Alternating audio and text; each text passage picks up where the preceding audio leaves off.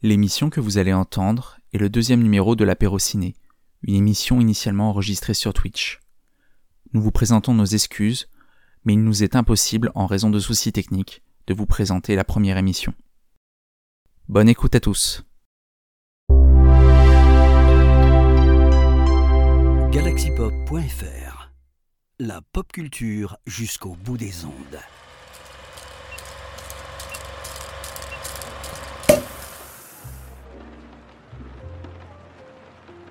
Bonsoir à tous, bonsoir à toutes. Je vois que vous êtes déjà quelques-uns euh, dans le chat pour ce deuxième apéro ciné.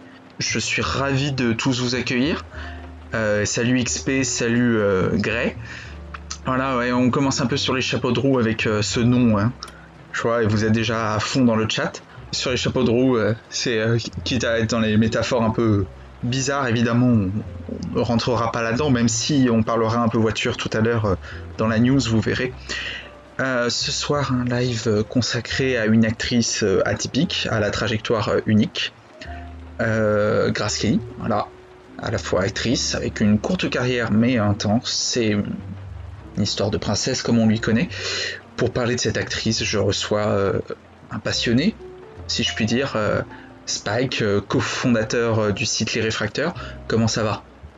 Avec toi, surtout autour de Grace Kelly parce que euh, c'est un petit peu grâce à toi que j'y suis retourné. Donc euh, c'est un double plaisir et puis je suis très content de, de voir tous ces jolis noms sur le chat, euh, des gens que j'aime bien.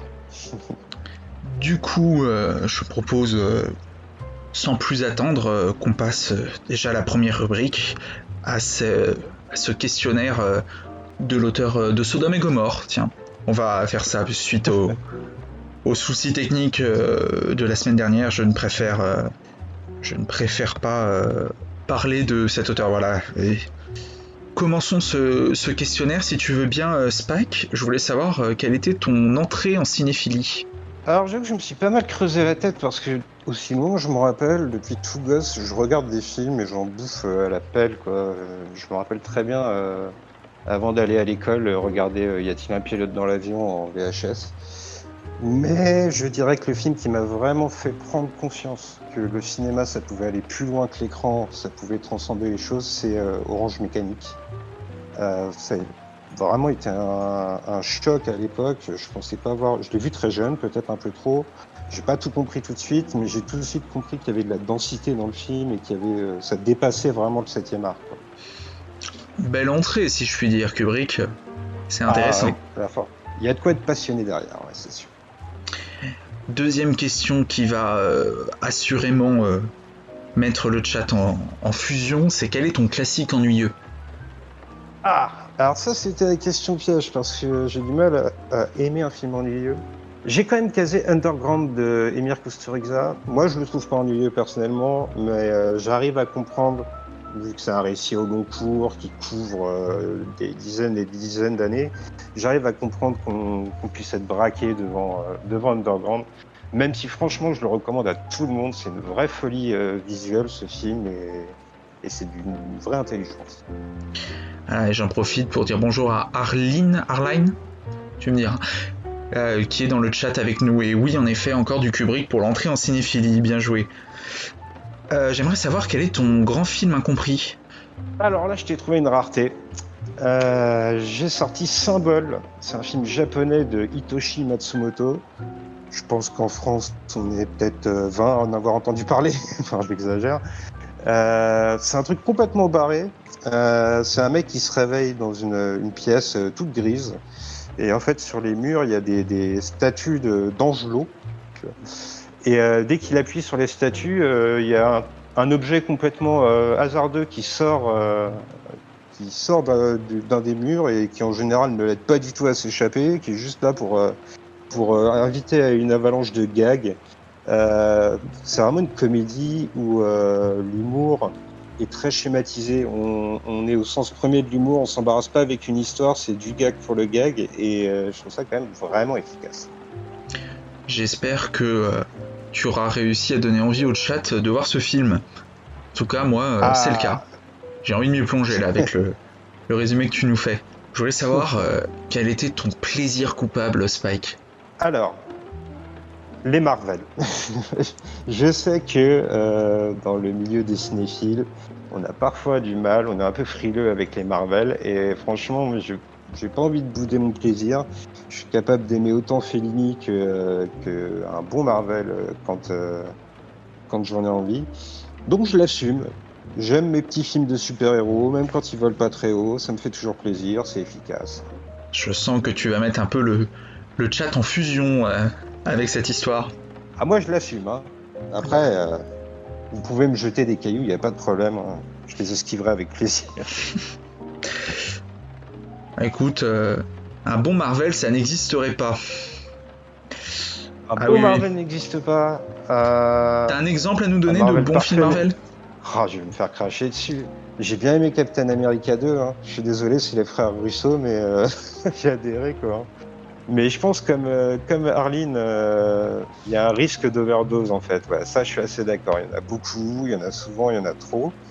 Mais euh, je sais pas. Pour moi, c'est comme un rituel en fait. Je sais que quand il va sortir, je vais payer mon ticket de cinéma, je vais en prendre plein la gueule et puis euh, voilà. C'est du cinéma qu'on consomme plus qu'on ne le vit, c'est clair, mais euh, mais qui moi euh, réussit toujours à me faire plaisir en fait. C'est un plaisir très primaire.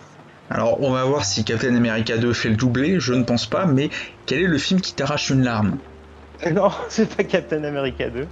Euh, c'est In the Mood for Love de, de Wong Kar Wai qui me fout une claque pas, possible à chaque fois.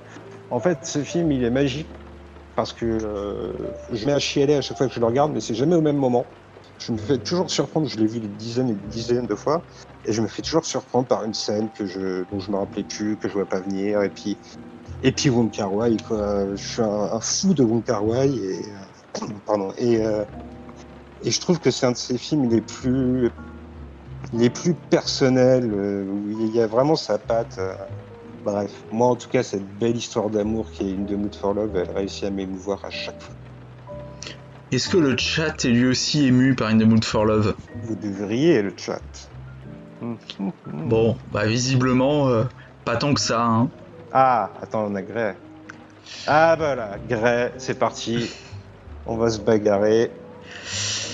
Mal- malheureusement, je rentre dans la bataille parce que je suis, je dois le confesser, plutôt du côté de, de Grey. Moi, In the Mood for Love, s'il était dans Eh mon ben, questionnaire euh, de l'auteur Marcel, euh, dont il ne faut pas prononcer le, le nom de famille, euh, ça serait plutôt le classique ennuyeux, je dois confesser. Euh, ouais, j'avoue que je, je, je m'attendais à ce genre de remarques. Et euh, c'est vrai qu'il a un côté lancinant, voire un peu ennuyeux, qui qui est pas forcément euh, digeste, en fait. C'est pas un film très digeste, c'est un film où il faut se laisser porter. Euh, et c'est vrai que voir le fond au-delà euh, de la balade, c'est parfois difficile. Mais moi, c'est un film que j'aime et, et Gray, je t'attends à la sortie de l'école, je vais te casser la figure. Un gros gros combat, on espère que. On espère que ça sera plus sympa que Mayweather Logan Paul l'autre nuit, et avec moins de sang à la fin quand même. Mais avec autant de cartes Pokémon. Je voulais savoir, euh, c'est quoi le film pour toi pour une soirée à plusieurs?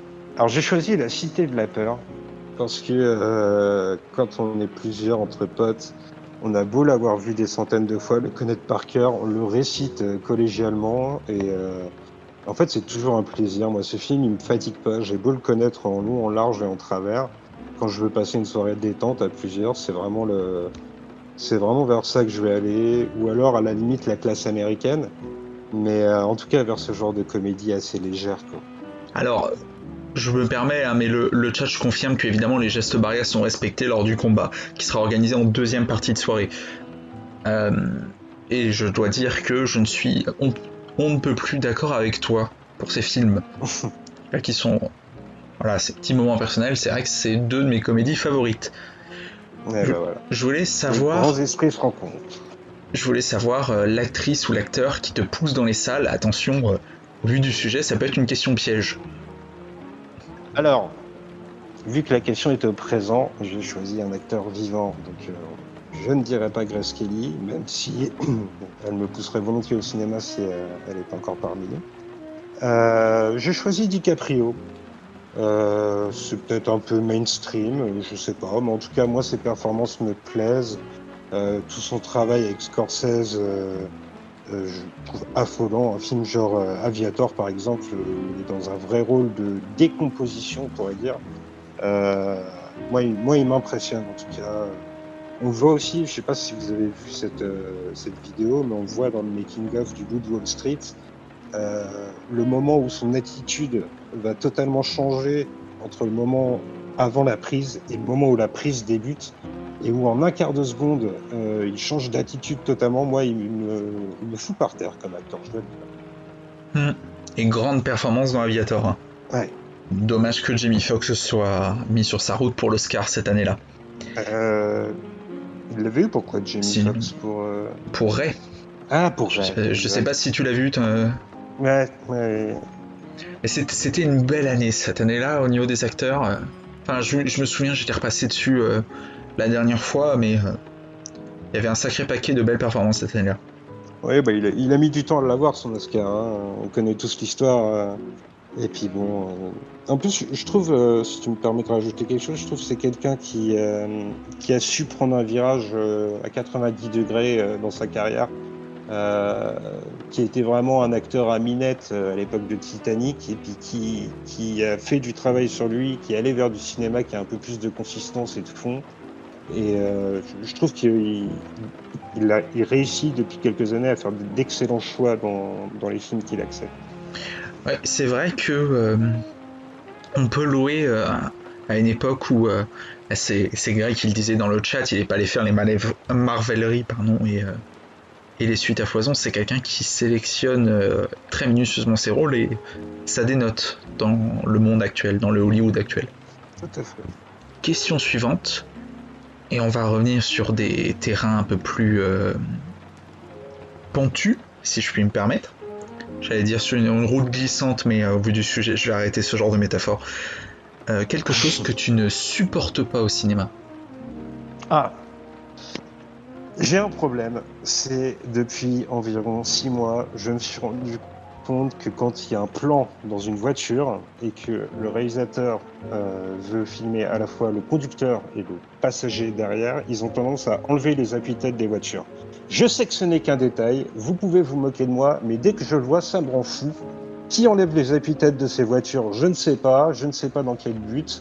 En tout cas, dès que je vois ça, ça me sort du film. C'est une horreur. Bon, ça m'empêche pas de dormir la nuit, mais en tout cas, les mecs qui enlèvent les appuis-têtes dans les bagnoles, je ne vous comprends pas. Et il faut préciser, c'est que point sécurité routière, euh, les appuis-têtes, c'est important. Je, je, bien de faire un point de sécurité routière. Sur un live Grace Kelly, oui, évidemment, c'est important. On va, on, va, arrêter parce que c'est c'est méchant et évidemment c'est une histoire tragique. Là, je vais te, te poser euh, la question fatidique, celle qui enflamme tout le monde, que tout le monde redoute. Est-ce que pour toi le streaming, c'est l'avenir du cinéma? Euh, J'ai bien aimé, je crois que c'est XP ou Grey, je sais plus lequel des deux. J'aimais bien sa réponse la semaine dernière qui disait que c'était pas l'avenir, c'était le présent. Et, et, je suis assez d'accord.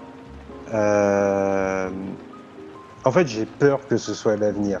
J'ai peur qu'avec le Covid, euh, il y ait une partie du public qui allait au cinéma qui, se, qui va se dire pourquoi je me ferais chier à retourner, je serai chez moi, je vais manger des pop-corn à la maison sur mon canapé.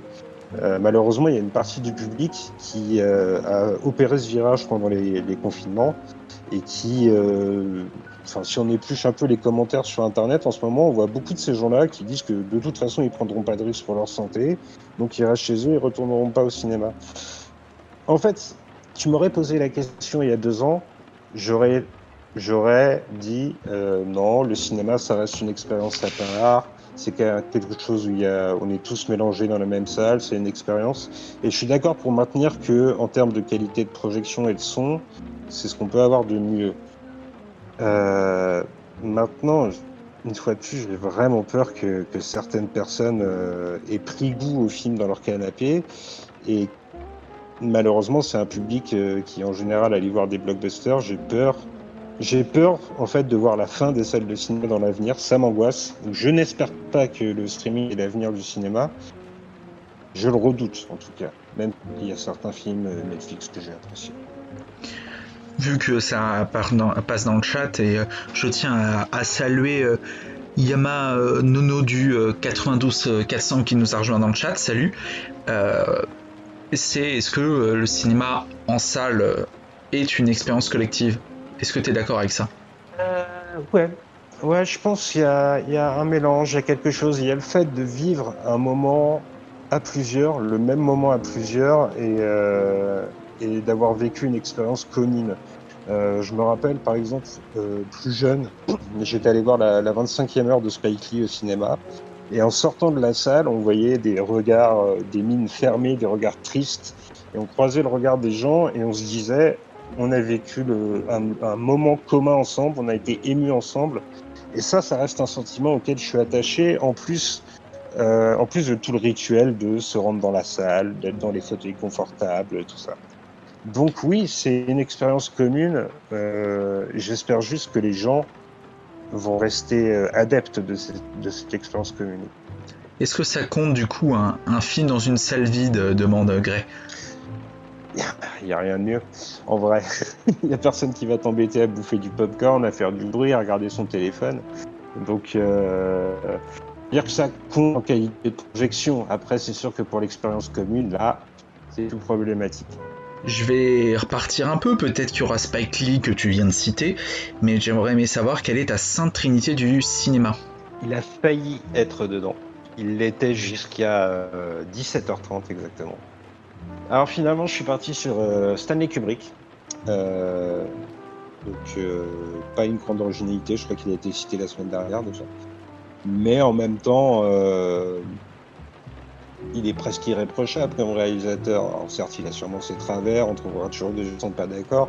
Maintenant, il propose un cinéma qui est à la fois intelligent et qui, dans le même temps, euh, reste accessible euh, alors c'est sûr que je vais pas montrer euh, Barry Lyndon maintenant à ma fille de 7 ans, hein, c'est pas ce que je suis en train de dire, mais il réussit un certain mariage entre l'exigence dans le propos de ses films et la forme qui reste euh, toujours assez convaincante je trouve.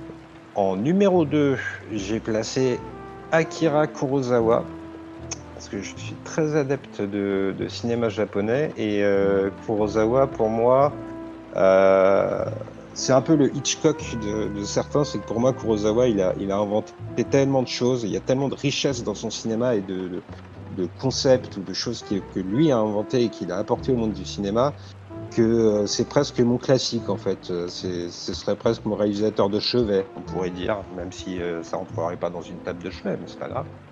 Pour le dernier, j'ai placé, donc ce sera pas Spike ce sera Wong Kar. Donc euh, bon, j'en ai déjà parlé pour In the Mood for Love. Euh, en fait, j'ai une relation super personnelle avec euh, ce réalisateur.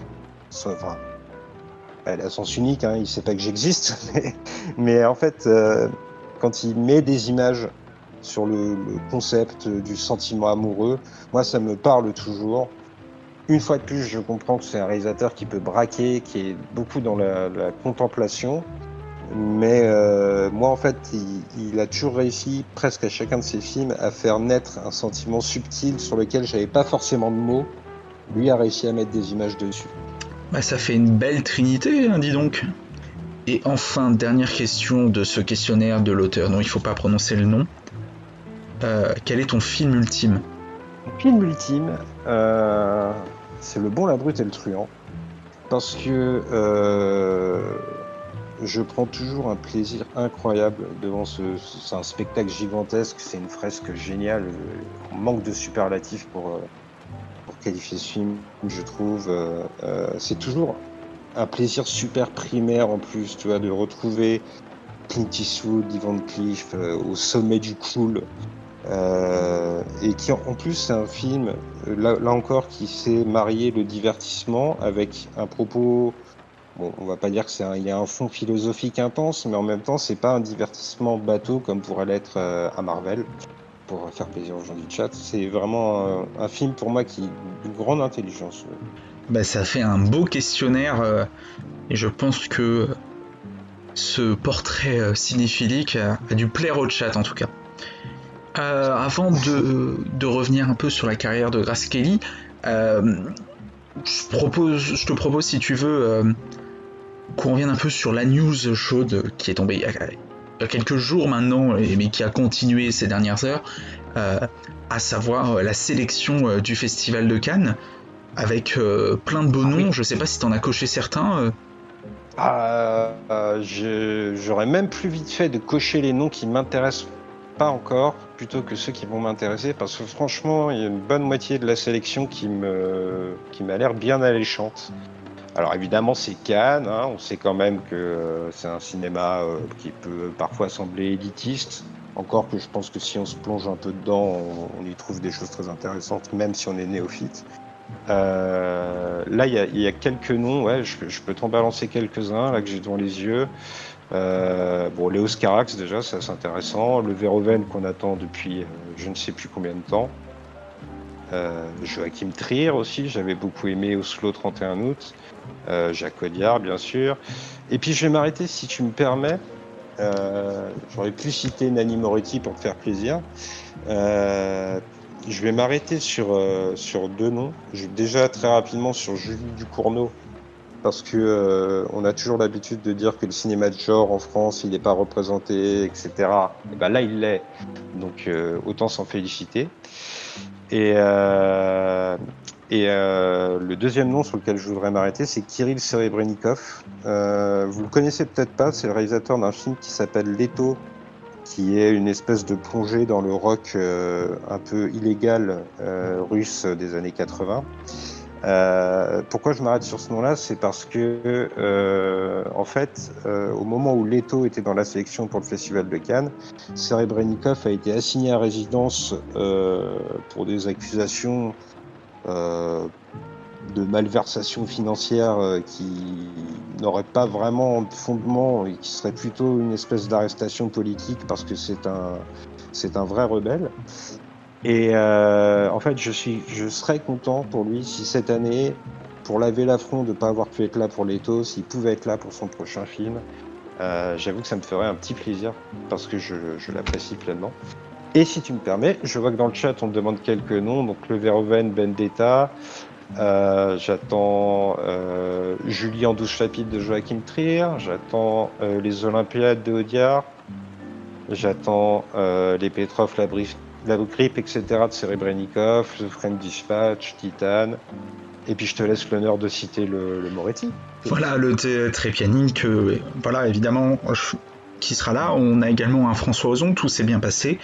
Asghar Faradi qui sera là avec un héros. Il y a Bruno Dumont avec France. Et puis, euh, tu l'as cité tout à l'heure, mais il faut préciser que le film d'ouverture, euh, c'est Annette de Léos Carax cette année. Voilà, un peu en, vrac. Euh, les réalisateurs qui sont présents cette année à Cannes.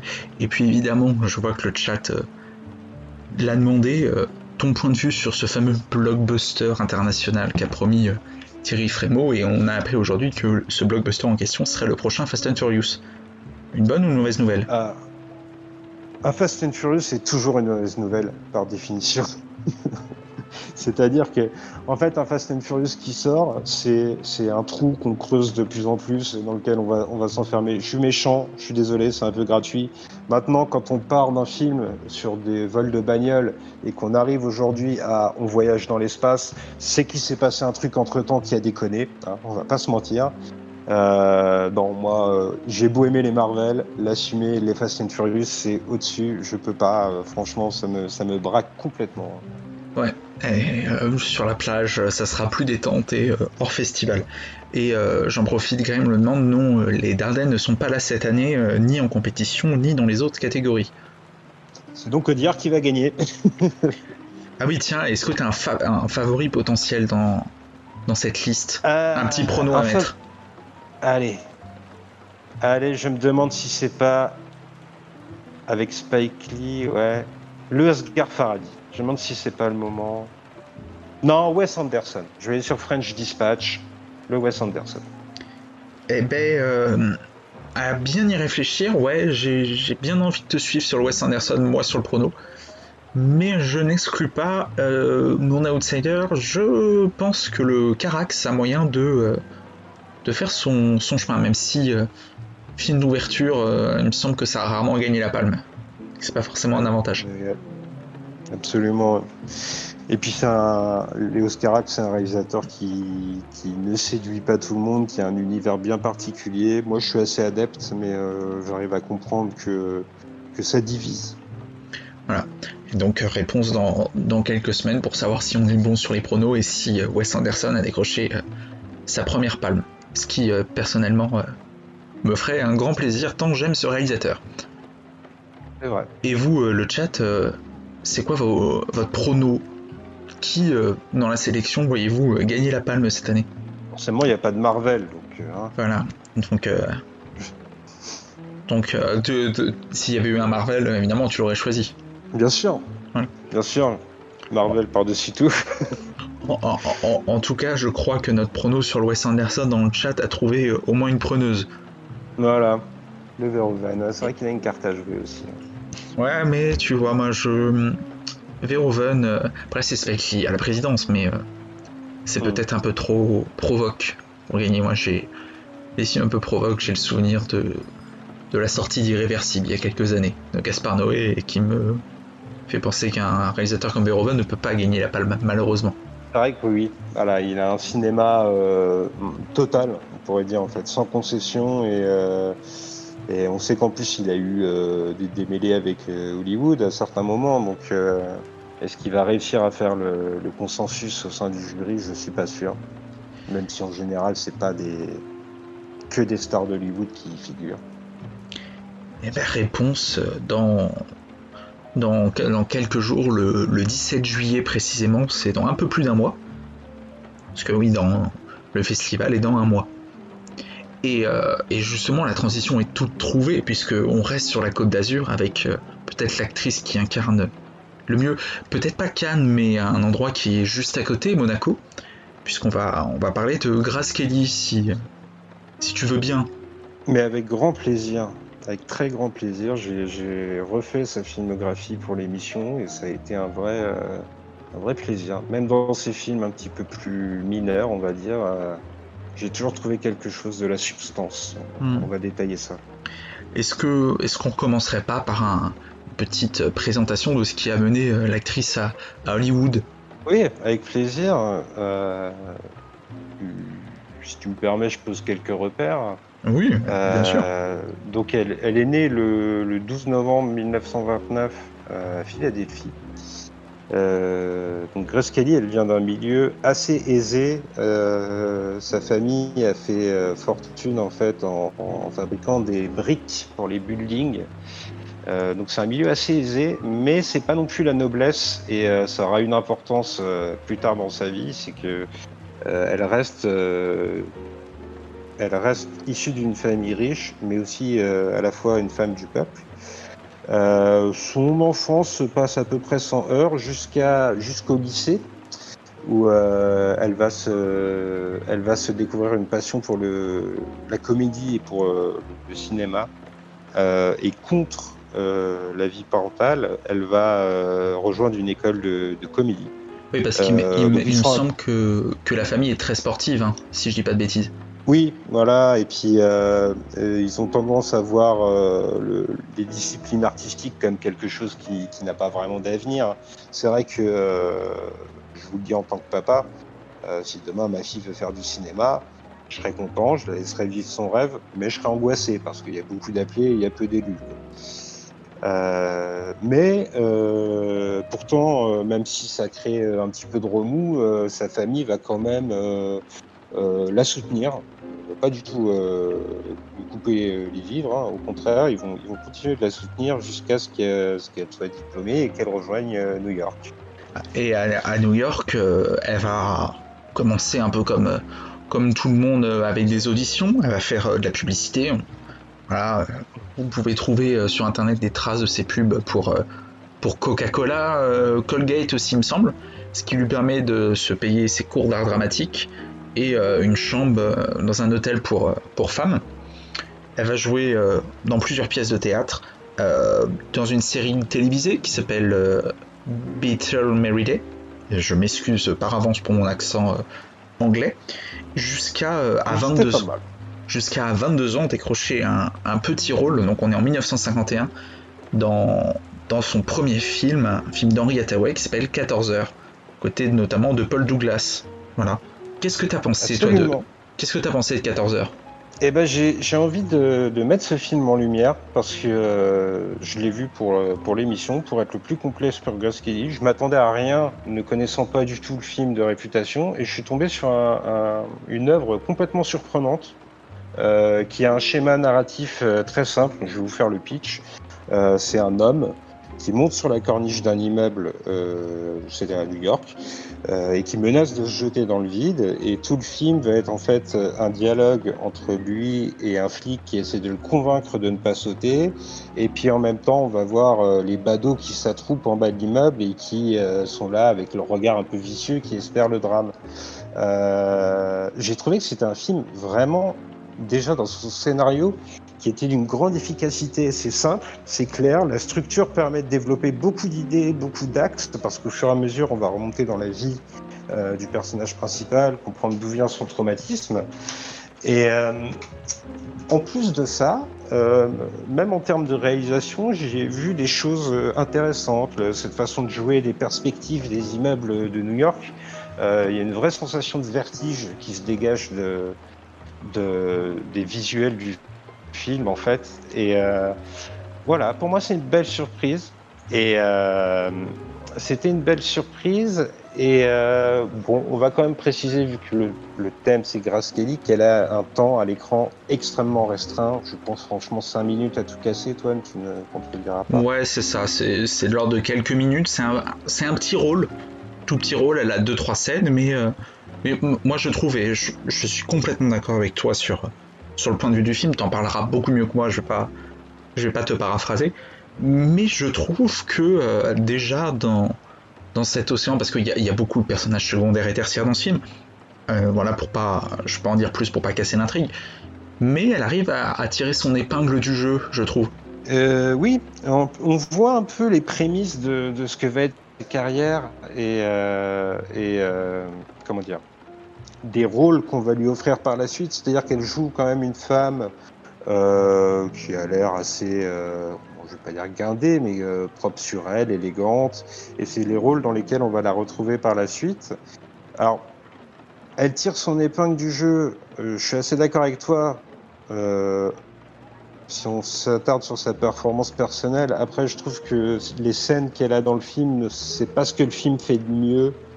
Euh, il essaye de, de nouer des espèces d'intrigues amoureuses qui sont pas forcément nécessaires, mais malgré euh, malgré cette partition assez maigre, elle réussit à s'en sortir euh, vraiment honorablement. Je suis d'accord avec toi. Et euh, je sais pas si t'as autre chose à, à rajouter sur 14 heures, peut-être? Parce que je pense que. Euh, ouais, ouais, ouais, j'avais euh, j'avais quelques trivia, c'est toujours intéressant. hein, si Vas-y, vas-y, vas-y, je te laisse faire. Donc on, on trouve le, au casting du film euh, Richard Bezhart. Euh, donc c'est lui qui menace de se jeter dans le vide. Et c'est en voyant ce film que Federico Fellini va lui offrir un rôle dans la Strada. Donc euh, ce qui est quand même une récompense assez sympa quand on est acteur, il faut le dire. Euh, J'avais aussi noté que 14 heures, c'était aussi les débuts au cinéma de John Cassavetes. exact. Donc, euh, En tant que figurant, il me semble. Oui, tout à fait. Et c'est assez marrant de voir comme ça de deux légendes, parce que je trouve que Cassavetes est, est une légende aussi, euh, qui, qui, qui font leur début ensemble, c'est toujours amusant. Et puis pour faire la transition avec le prochain film, euh, c'est sur le plateau de 14 heures que Gary Cooper la voit pour la première fois avant de s'attaquer au train sifflera trois fois. Voilà, et tu, tu m'as tu m'as volé la transition, c'est magnifique. Ah, et oui, Gary désolé. Cooper qui va la voir sur le plateau de 14 heures, qui va retourner la voir sur les planches à, Broadway, et qui va tomber euh, red dingue de cette actrice, qui va trouver absolument dingue, l'imposer en tant que, son co-premier rôle, si on peut dire, ou second rôle dans Le train sifflera trois fois de, Fred Zinman euh, l'année suivante, et le film qui va euh, complètement faire exploser, qui va la révéler et à la critique et au public. Absolument, ouais. Euh, c'est un film qui est devenu culte parce que, euh, tout simplement parce que c'est un petit bijou, ce film. Euh, je refais le pitch, euh, si veux Bah, avec plaisir, Tu les Donc- tellement bien que je vais pas te couper. Ah, merci, c'est très gentil. Donc oui, sans problème, c'est l'histoire d'un- d'un shérif euh, d'une ville au temps du Far West, joué par Gary Cooper, qui, euh, en fait, le jour de son mariage, va décider de prendre également sa retraite de shérif euh, et aller euh, s'installer avec son sa nouvelle épouse, que joue Grace Kelly, euh, pour une vie un peu plus rangée, euh, loin des loin des et des autres armes à feu. Malheureusement, immédiatement à la sortie de son mariage, euh, bande de malfrats va lui tomber dessus pour lui prévenir que par le train de midi arrivera un hors-la-loi qui a arrêté notre héros euh, il y a quelques années et qui a été euh, libéré et qui viendra par le train de, midi se venger et, euh, et essayer de prendre la vie du personnage de Gary Cooper. Donc on a une vraie vision du passé qui revient parasiter le présent et l'avenir. En même temps, il y a une notion de fatalité. Qu'est-ce que c'est le courage? C'est un film qui brasse vraiment énormément de thématiques et, euh, et qui le fait avec un grand brio, je trouve. Du coup, qu'est-ce que t'as pensé Est-ce que le train sifflera trois fois pour toi euh, vaut cette, euh, cette réputation qu'il a? Oui. Euh, oui, oui, pour moi, il l'a pas du tout volé. C'est vraiment euh, euh, un film d'une grande intelligence et qui en même temps a le bon goût de pas tirer en longueur. Euh, Et en même temps, euh, il aborde quelque chose, un thème auquel moi je suis assez sensible, c'est euh, euh, la lâcheté qu'ont en fait les, les- les villageois pour ce shérif euh, qui refuse complètement de l'aider parce qu'ils ont la trouille, en gros. Hein pour la plupart. Et, euh, et ce fait, voilà, cet homme seul, cet homme d'honneur qui est le dernier rempart, euh, seul face à la fatalité, moi, euh, ça m'a beaucoup marqué. C'est un film que j'avais vu au lycée. Euh, J'étais peut-être passé un petit peu à côté la première fois, et puis, euh, et puis euh, là, en le voyant, euh, ça m'a vraiment sauté aux yeux toutes ses qualités et son statut de culte qu'il n'a pas, pas volé. Ah bah c'est clair que c'est c'est un très très grand film, c'est un, un grand western et un grand rôle de Gary Cooper qui a été nommé à l'Oscar, il me semble. hein. Oui, absolument, oui. Et Alors que on, on reprochait à Gary Cooper d'être trop vieux pour le rôle. Et euh, sa nomination, ça a été un petit peu euh, une petite vengeance. Hein. Il l'a vécu comme euh, bon, voilà, ça a fermé la bouche à plein de gens, quoi, hein, tout simplement. Oui, je pense vraiment que c'est euh, ça constitue aussi euh, une étape importante du western. C'est un, un schéma narratif que, que beaucoup de réalisateurs vont, vont ensuite euh, essayer de pas de copier, mais au moins de s'en inspirer. Et, et ça reste assez impressionnant à voir euh, encore aujourd'hui. Voilà, et j'en profite puisque tu parles de la structure du film et que XP euh, en parle. Il y a un truc qui est assez, euh, assez drôle et qui est lié. euh, On sent vraiment l'intention, euh, cette notion du temps dans le film, qui en Oui. titre original c'est High Noon, qui signifie aussi bien euh, midi pile si je dis pas de bêtises, mais qui est également Oui, une notion d'heure de vérité. Et on sent vraiment que le que le temps euh, joue un rôle primordial euh, au cœur du film. C'est presque un personnage euh, même du film, le temps, j'ai l'impression. Oui, XP a totalement raison. Le fait que le film se passe en temps réel, je trouve que l'épée de Damoclès qu'on- que Gary Cooper au-dessus de la tête est encore plus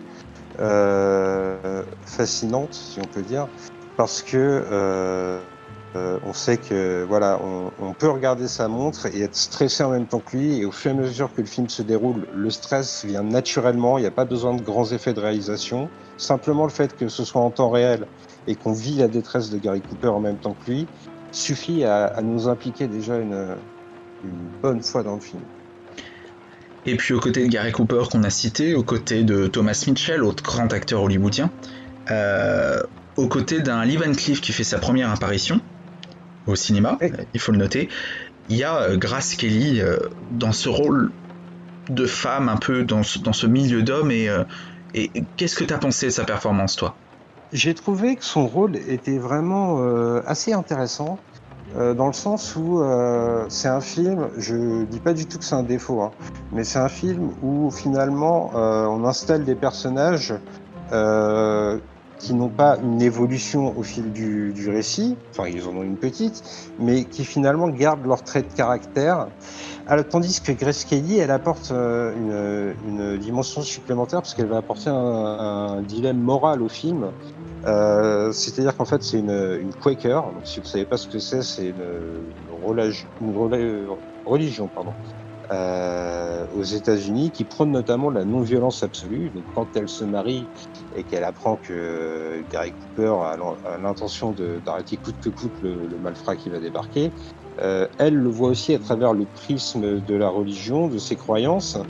Et euh, en même temps, elle va découvrir un peu le passé de Gary Cooper. Euh, c'est un personnage, finalement, c'est peut-être celui qui change le plus entre l'adhésion à la quête de Gary Cooper et le fait de vouloir prendre la fuite euh, assez bassement. Et euh, ça, ça, reste pour moi une, une, Pour ma part, je l'ai vu comme une prestation assez solide et j'étais très étonné de voir qu'au moment de la sortie du film, on avait reproché à Grace Kelly d'être euh, d'être euh, beaucoup trop rigide dans son jeu.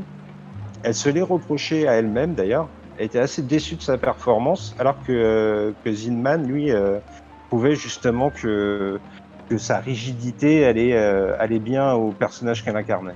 Et, c'est vrai, finalement, euh, quand on voit sa performance, qui est, qui est très bonne au demeurant, euh, on sent un peu cette jeunesse. Je sais pas, cette jeunesse dans l'acting, on rappelle que son deuxième film. Pourtant, on, voit tout le potentiel, mais, mais on se dit, il va y avoir, va falloir que ce potentiel se développe. Oui, tout à fait. C'est aussi son, son premier, euh, premier rôle féminin, on pourrait dire. Hein. Mm. Donc, euh, passer de 5 minutes dans 14 heures à euh, une heure, plus du temps exact, une heure Oui. environ dans, dans Noon. 85 minutes. Voilà. Bah, c'est une vraie transition euh, dans la carrière du- du- d'une actrice. Quoi. Donc forcément, elle ne fait pas tout parfaitement. Mais euh, comme Zinman, euh, moi j'ai trouvé que, que ça collait en fait, son interprétation collait au personnage et que cette espèce de pudeur euh, allait assez bien avec le, le dilemme religieux qui, qui habite son personnage. La religion qui étonnamment n'est pas si présente que ça dans sa, dans sa filmographie pour l'époque. Parce que si Non. je dis pas de bêtises, c'est son seul rôle vraiment qui va être associé à, à ce côté religieux. Pourrait citer Euh, vaguement les mots tragiques. Oui, ou ça reste léger hein, dans les mots tragiques. Oui. Euh, Il y a un, un- un moine qui habite avec elle, mais elle-même ne, ne se Hmm. décrit pas comme une fervente religieuse. Et euh, je crois qu'effectivement, tu as raison, c'est la, la seule fois que, que le, le problème religieux va être abordé dans sa filmographie. Et, euh, et je, je pense que ça peut être un peu l'occasion aussi de parler d'un film suivant qui, euh, moi je trouve, euh, on peut un peu implicitement l'associer euh, au train sifflera trois fois dans la carrière de Grace Kelly. C'est Mogambo John Ford, encore une fois dirigé par un très grand réalisateur. Absolument, oui. C'est, euh, au bout d'un moment, on, pourra faire la liste à la fin de l'émission, mais quand d'aussi grands réalisateurs tombent tous amoureux de la même actrice et lui proposent des rôles intéressants, c'est forcément qu'il se passe quelque chose. hein. Donc avec euh, avec euh, Mogambo, on, on voyage en Afrique en fait, au, au Kenya, où euh, où euh, Clark Gable joue un euh, c'est un chasseur qui capture des animaux pour les, les cirques et les zoos euh, et qui va euh, dans son campement un peu un peu de fortune, enfin, assez luxueux quand même pour le- l'endroit, mais euh, assez sommaire tout de même. Euh, va débarquer un jour euh, le personnage de Ava Gardner, qui est une espèce de de femme de la haute société complètement euh, hors de propos dans la jungle africaine, qui s'est retrouvée là un petit peu dans des circonstances euh, un peu saugrenues. Euh, alors il y a une espèce de romance qui va s'instaurer entre eux et en même temps une relation assez euh, rivale, jusqu'au moment où va arriver euh, Grace Kelly et son mari, je n'ai plus le nom de l'acteur, mais euh, qui eux vont venir pour, Donald Sinden. étu- Donald Sinden, merci. Qui eux vont venir pour euh, euh, observer les, les singes les singes d'Afrique et euh, Clark Gable va voir en fait en Grace Kelly une proie qui va tenter de séduire comme il chasserait un animal en fait. C'est presque un défi pour lui. Ouais, euh, c'est ça. J'en profite, euh, je vois que, que Gray demandait dans, dans, euh, dans le chat, Grace Kelly implicitement, on y reviendra après, est, est, associé à sa carrière à la MGM, et Mogambo est son premier film MGM dans sa carrière. Ouais, la MGM qui va d'ailleurs, on l'évoquera plus tard, mais qui va être encore plus associé à son nom, puisque ça va dépasser le cadre du cinéma sur la fin de sa carrière. Et euh, avec Mogambo, euh, Grace Kelly va décrocher sa première nomination aux Oscars. Euh, meilleure actrice dans un second rôle qu'elle ne gagnera pas. Et, et je, je sais pas toi, mais moi j'ai un amour profond pour ce film et pour cette performance de Grace Kelly qui je trouve, je vais être, je vais être dans l'abus là, mais elle met presque à l'amende Clark Gable et Ava Gardner dans ce film. Ah, elle, a, clairement pas à rougir. Hein. C'est vraiment. Euh, là aussi, je trouve, c'est un mot que je vais employer beaucoup, mais euh, son personnage euh, apporte beaucoup plus de nuances finalement que, que Clark Gable et Ava Gardner. il, c'est un personnage qui a un dilemme moral, qui est obligé de composer avec et qui en même temps ressent de la culpabilité. en fait, John Ford lui offre presque et elle prend la place presque du premier rôle féminin à la place de Ava Gardner. Ava Gardner devient très accessoire à partir euh, de la fin du premier tiers du film, hein, finalement. Oui. Elle, est, elle, est, vendue comme le premier rôle, mais. Euh, oui. Mais, mais on, je pense qu'on est d'accord pour dire que c'est Grace Kelly le premier rôle féminin finalement du film. Ah oui, clairement. Euh, après, on pourra trouver tous les arguments marketing qu'on veut pour mettre en avant Ava Gardner. Le fait est que dans la, présence à l'écran, euh, Grace Kelly est plus présente et peut-être même plus intéressante. Euh, et puis, euh, on quand même souligner, vu qu'on parle du film en général, que c'est vraiment un exemple du, savoir-faire de, John Ford en, termes de mise en scène. C'est peut-être pas son meilleur film, mais il trouve des scènes où il y a vraiment un souffle incroyable, une espèce de quelque chose d'épique qui, se dégage de la pellicule. Euh, je pense notamment à cette scène, je sais pas si tu te rappelles, où ils sont entourés par les autochtones et ils savent pas trop si ça va finir en pugilat ou s'ils vont pouvoir partir. Et là, il y a des, centaines de figurants qui les entourent et c'est euh, filmé avec, euh, avec un talent incroyable. Ah, mais c'est John Ford. Déjà, quand on voit John Ford sur une affiche, on, on connaît la qualité, la qualité de mise en scène que l'on va voir. Mais je voulais rebondir moi sur un truc que tu as dit euh, par rapport à Grace Kelly, mais qui s'applique euh, aussi pour le, pour le film en général, c'est la notion de nuance. Euh, notion de moderne. Vous en parlez dans le chat que John Ford était un réalisateur qui a toujours été moderne, comme a dit euh. Et, et, pour moi, Mogambo, c'est plus que le train sifflera trois fois, une espèce d'acte de naissance de ce que va être la carrière de Grace Kelly dans ce, dans ce jeu tout en nuance, tout en modernité finalement. Je sais pas ce que tu en penses.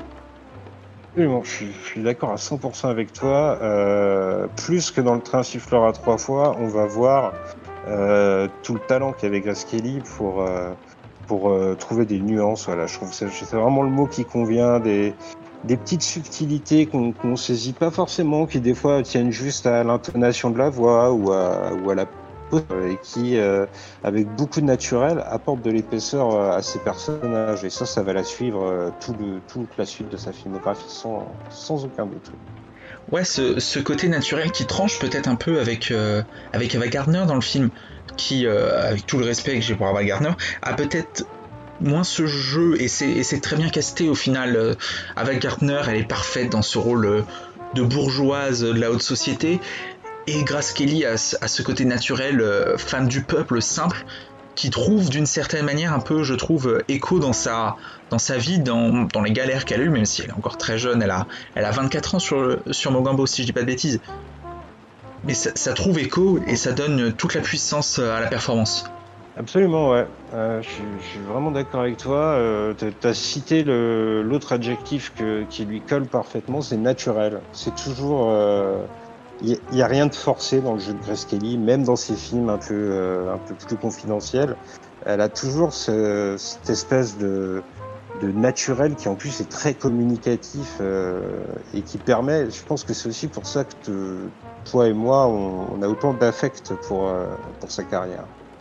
Ah oui, c'est c'est une actrice, je pense, quand, quand, on aime le cinéma, euh, on peut pas ne pas l'aimer euh, par son jeu, en fait, qui est, très proche de nous et, qui va trancher, euh, je pense, bah, en l'occurrence, dans avec le jeu de Clark Gable et d'Ava Gardner dans ce film, et qui, donne peut-être euh, toute cette puissance dans la performance et qui montre vraiment entre le. On, la considère d'ailleurs là où on voit par exemple Ava Gardner comme une, beauté inaccessible. Euh, Hollywood à l'époque a tendance à voir Grace Kelly comme un peu la, girl next door. Quoi. c'est pas une bimbo, c'est une fille qui est plus accessible, qui est plus proche de nous.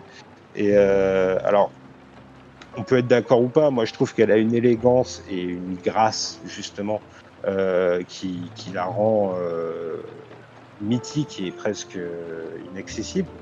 Toujours est-il qu'à l'époque, Hollywood a tendance à la voir comme, euh, comme une, belle femme, mais pas dans les mêmes canons de beauté non plus. Ouais, et, et, et souligne, je, trouve qu'il y a beaucoup de points communs entre Grace Kelly et Ingrid Bergman. Alors, pas forcément au niveau du déroulé de la carrière, euh, avec les hauts et les bas qu'a eu Ingrid Bergman, mais je trouve que dans le jeu, elle se ressemble pas mal. Je sais pas ce que tu en penses. Oui, mais oui, il y a, y a une, une, vraie, euh, un vrai rapprochement à faire. Ouais. Je trouve c'est assez intelligent. Euh, c'est pareil, c'est la nuance, c'est l'art de trouver la subtilité et, de la restituer avec le plus de naturel possible. Il y a un vrai parallèle qui est assez intelligent. Et la transition, elle est, elle est toute trouvée finalement, parce qu'Ingrid Bergman a notamment joué avec un réalisateur, un réalisateur qui va façonner l'image de Grace Kelly, t'en parlais, euh, c'est bien évidemment Alfred Hitchcock, puisque Grace Kelly, en l'espace de trois films avec lui, va devenir euh, l'icône de, ce qu'on appelle la blonde Hitchcockienne. Donc euh, les trois films, c'est Crime était presque parfait, Fenêtre sur cour, puis La main en collet, et un triptyque pardon, Hitchcockien qui est, qui est finalement la pierre angulaire et souvent l'entrée dans la filmographie de Grace Kelly. Ouais, et, euh, euh, d'ailleurs, euh, ce qui paraît, Hitchcock aurait bien aimé tourner un peu plus avec elle, mais ses obligations en tant qu'épouse du prince régnier de Monaco va, l'écarter par la suite des plateaux. Mais je te rejoins totalement. en fait, quand je pense à une actrice hitchcockienne, c'est Grace Kelly qui me vient tout de suite en tête. Pour moi, c'est vraiment euh, c'est vraiment cette image euh, des, rôles féminins que sait confectionner Hitchcock, qui ne sont pas des rôles effacés, qui sont des femmes euh, assez imposantes. Alors ça se voit peut-être pas forcément dans Le crime était presque parfait, mais ça se ressent totalement dans Fenêtre sur cour, où là elle va être complètement opposée à, James Stewart, si je ne dis pas de conneries. Euh, et, c'est encore plus présent dans, La main au collet, où là, elle va complètement euh, défier euh, le personnage principal. je me permets juste pour l'anecdote de revenir sur ce que tu as dit au début, c'était pour Pas de printemps pour Marnie. Voilà, et Grace était très, avait très envie de rejouer, mais c'est son mari qui, qui lui a interdit de, de jouer dedans. Et, cet aparté refermé, Ouais, je, suis assez d'accord avec toi. En fait, quand on pense à, une actrice féminine euh, chez Hitchcock, on, pense implicitement à, Grace Kelly. Alors, il y a eu beaucoup de grandes actrices qui ont eu de très grands rôles euh, euh, chez Hitchcock, Ingrid Bergman notamment. Voilà, pour les enchaîner. Mais elle a, elle a en fait, moi je trouve que, ces trois films, on, va peut-être pas les, les, les, speecher pour éviter de, perdre, puis je pense que c'est peut-être les films les plus connus je pense que tout le monde dans le chat les, a vus. Euh, la mise en scène, euh, la mise en scène d'Hitchcock en fait euh, convient parfaitement. En fait, c'était le réalisateur qu'il fallait au jeu de Grace Kelly pour que pour que ça se développe, que ça explose finalement. Oui, absolument. Ils, se nourrissent l'un l'autre en fait de, leur talent mutuel. C'est-à-dire que Hitchcock peut écrire des rôles euh, de femmes un peu plus tranchés et elle va totalement les porter et, les assumer. Et finalement, dans les trois films, euh, on pourrait presque voir trois actrices différentes. Euh, ce ne serait pas étonnant tellement elle réussit à, à donner une personnalité différente à chaque fois.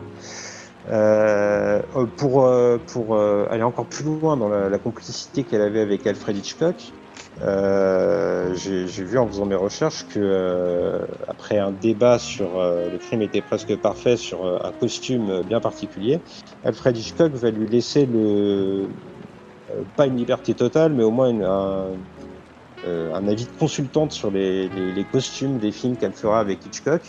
Et c'est quelque chose pour moi euh, les costumes de Grace Kelly dans les films d'Hitchcock, c'est quelque chose qui, qui, ne vieillit pas d'un pouce.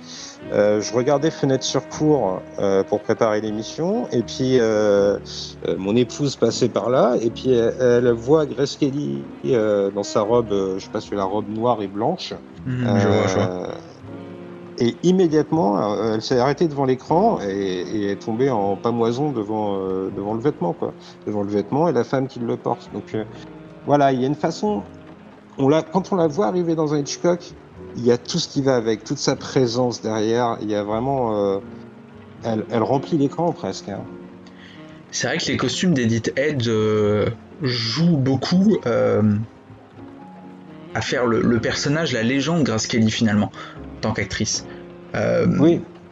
Elle, elle, elle emplit, je trouve, et je, je suis assez d'accord avec toi que que les trois, les trois rôles finalement sont trois compositions euh, assez différentes euh, intrinsèquement, mais, euh, mais elle emplit, où elle, tient la dragée haute aux, aux, acteurs qui sont en face d'elle, par ce naturel, par ce charisme. Voilà, c'est chez Hitchcock, Kelly devient très charismatique, par, encore plus que dans ses films précédents, et elle, elle emplit l'espace dans Fenêtre sur cours, j'ai presque envie de dire que parfois elle éclipse James Stewart qui, euh, qui, est peut-être un des plus grands acteurs de tous les temps et un des plus charismatiques. Oui, je, suis assez d'accord avec toi. Euh, dans Fenêtre sur cours, elle est, elle est, tellement complémentaire en fait du personnage de James Stewart, on va pas vous refaire le pitch, mais euh, James Stewart est, est, a une jambe dans le plâtre, il peut pas se déplacer, et c'est elle, du coup, qui va assumer la partie physique de l'enquête. En fait, quand il y a besoin de débloquer euh, quelque chose dans l'intrigue, c'est sur elle que Hitchcock va s'appuyer, presque plus que sur James Stewart. Euh, c'est elle qui va dans la cour essayer de trouver des indices, pendant que lui reste en haut et panique. Euh, et ça, c'est une évolution qu'on peut presque noter dans ces trois films avec Hitchcock, c'est que dans Le crime était presque fait elle joue la victime de la machination.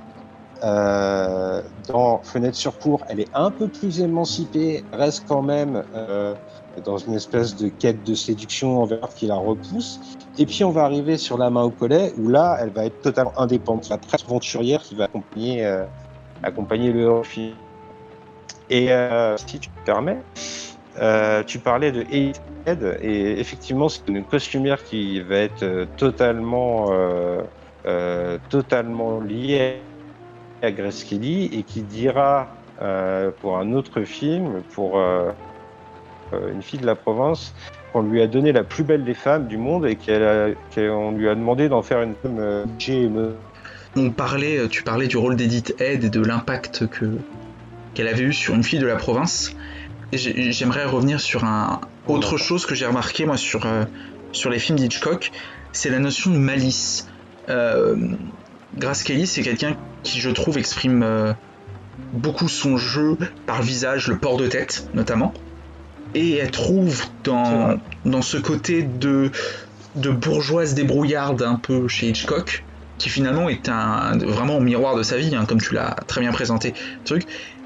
Et elle a une espèce de de malice, de malice pardon, euh, dans le jeu qui la rend euh, éminemment intéressante en fait chez Hitchcock, je trouve. Euh, oui, oui, elle est, euh, elle est euh, presque mutine. Hein. C'est super prépondérant dans, dans, la main au collège, je trouve. Où là, euh, elle est vraiment dans un. Enfin, il se balance des vannes avec, avec. juste le temps de retrouver le nom. Grant. Moi. Cary Grant, merci. Voilà, ils, passent presque leur temps à euh, faire euh, attrape-moi, euh, comment on dit, je fuis-moi, je te suis, suis-moi, je te fuis. Tu vois, il y a une espèce de, jeu de séduction euh, qui effectivement appuie son côté, euh, euh, son côté un peu malicieuse. Ouais, ouais, c'est tout à fait ça. Et finalement, on a peut-être, je, je ne sais pas si on peut dire ça, mais il y a un petit côté un peu complet en fait. Il a fait éclore tout le talent euh, Hitchcock par là. En fait, il a révélé toutes les facettes de l'actrice. Je, Oui. je- Oui, Je c'est ce euh, ce que ce que je soulignais avant que ça coupe. euh, il y a une vraie évolution entre le crime était presque parfait, où là, elle est la victime de la machination, et puis dans, dans Fenêtre sur cour, elle va être un peu plus présente, un peu plus euh, imposante à l'écran, et jusqu'à arriver à la main au collet, où là, euh, elle va être complètement euh, une femme forte, en fait, dans le film. Elle rend Oui. tout compte aux hommes, en fait, à la fin de, de ce triptyque. et à la fin de sa carrière d'une certaine manière parce que là enfin la fin de sa carrière la la deuxième partie de carrière est justement liée à cette explosion elle devient vraiment la star d'Hollywood Euh, oui, oui, oui, ça va devenir euh, une des étoiles de- d'Hollywood, comme tu le disais. euh, euh, absolument, oui. La stature qu'elle a aujourd'hui, le fait que chacun d'entre nous connaisse ne serait-ce que le nom de Grace Kelly, elle le doit peut-être avant tout à Hitchcock, même s'il y a d'autres chefs-d'œuvre dans sa filmographie, euh, c'est presque indissociable. hein.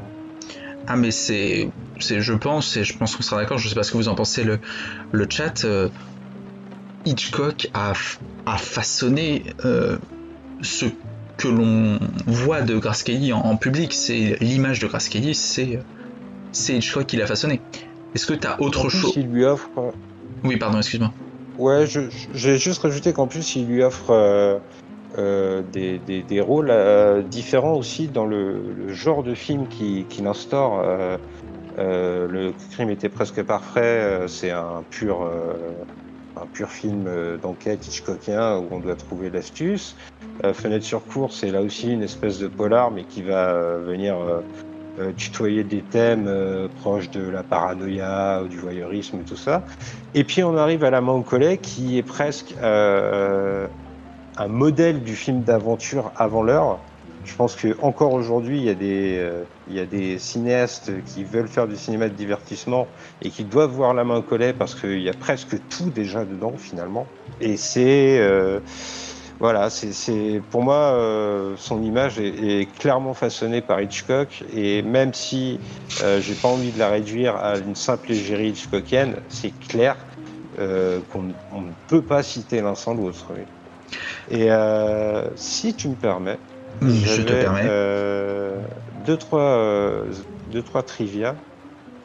Euh, dans le- la main au collet, par exemple, ces robes sont de plus en plus sombres au, au fur et à mesure du film, en fait. Elles commencent avec euh, des, robes euh, aux teintes plus légères jusqu'à arriver à des choses avec des couleurs un peu plus tranchées. Pour Fenêtre sur cour, on a James Stewart qui déclarera sur elle qu'elle comprend parfaitement ce que doit être une actrice de cinéma. Et c'est aussi euh, pour Fenêtre sur cour qu'elle va re- refuser un rôle dans euh, Sur les quais avec Marlon Brando. Et puis, euh, la main au collet, on peut aussi signaler que c'est là qu'elle va faire la rencontre euh, du prince régnier de, de Monaco. Alors, c'est pas l'amour euh, immédiat, mais euh, il semblerait que le prince régnier soit tombé amoureux notamment de la main au collet et qu'il qu'il aimait écumer les cinémas de la Côte d'Azur pour revoir le film, d'après ce qui se dit. Eh ben oui, oui, c'est, c'est, on a eu la même, la même info.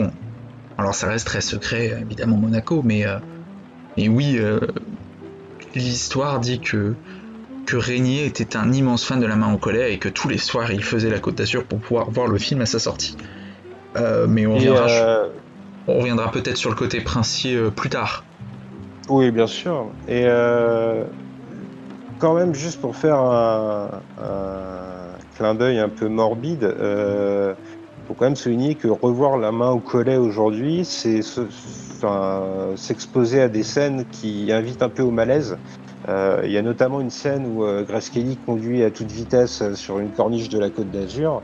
Euh, on aurait aimé que ce soit pas une prémonition et malheureusement, euh, on connaît la suite. Alors, je me permets quand même de préciser que malgré la légende urbaine, la route utilisée dans cette scène n'est pas la route où euh, elle a malheureusement trouvé la mort euh, quelques années plus tard euh, suite à un AVC. Non, non, absolument pas, mais il y a quand même une espèce de sentiment étrange. Une de ces dernières répliques du film, c'est aussi Je me suis coincé la robe dans le levier de vitesse. Bon, c'est assez étrange, c'est tragicomique, quoi, en fait. hein.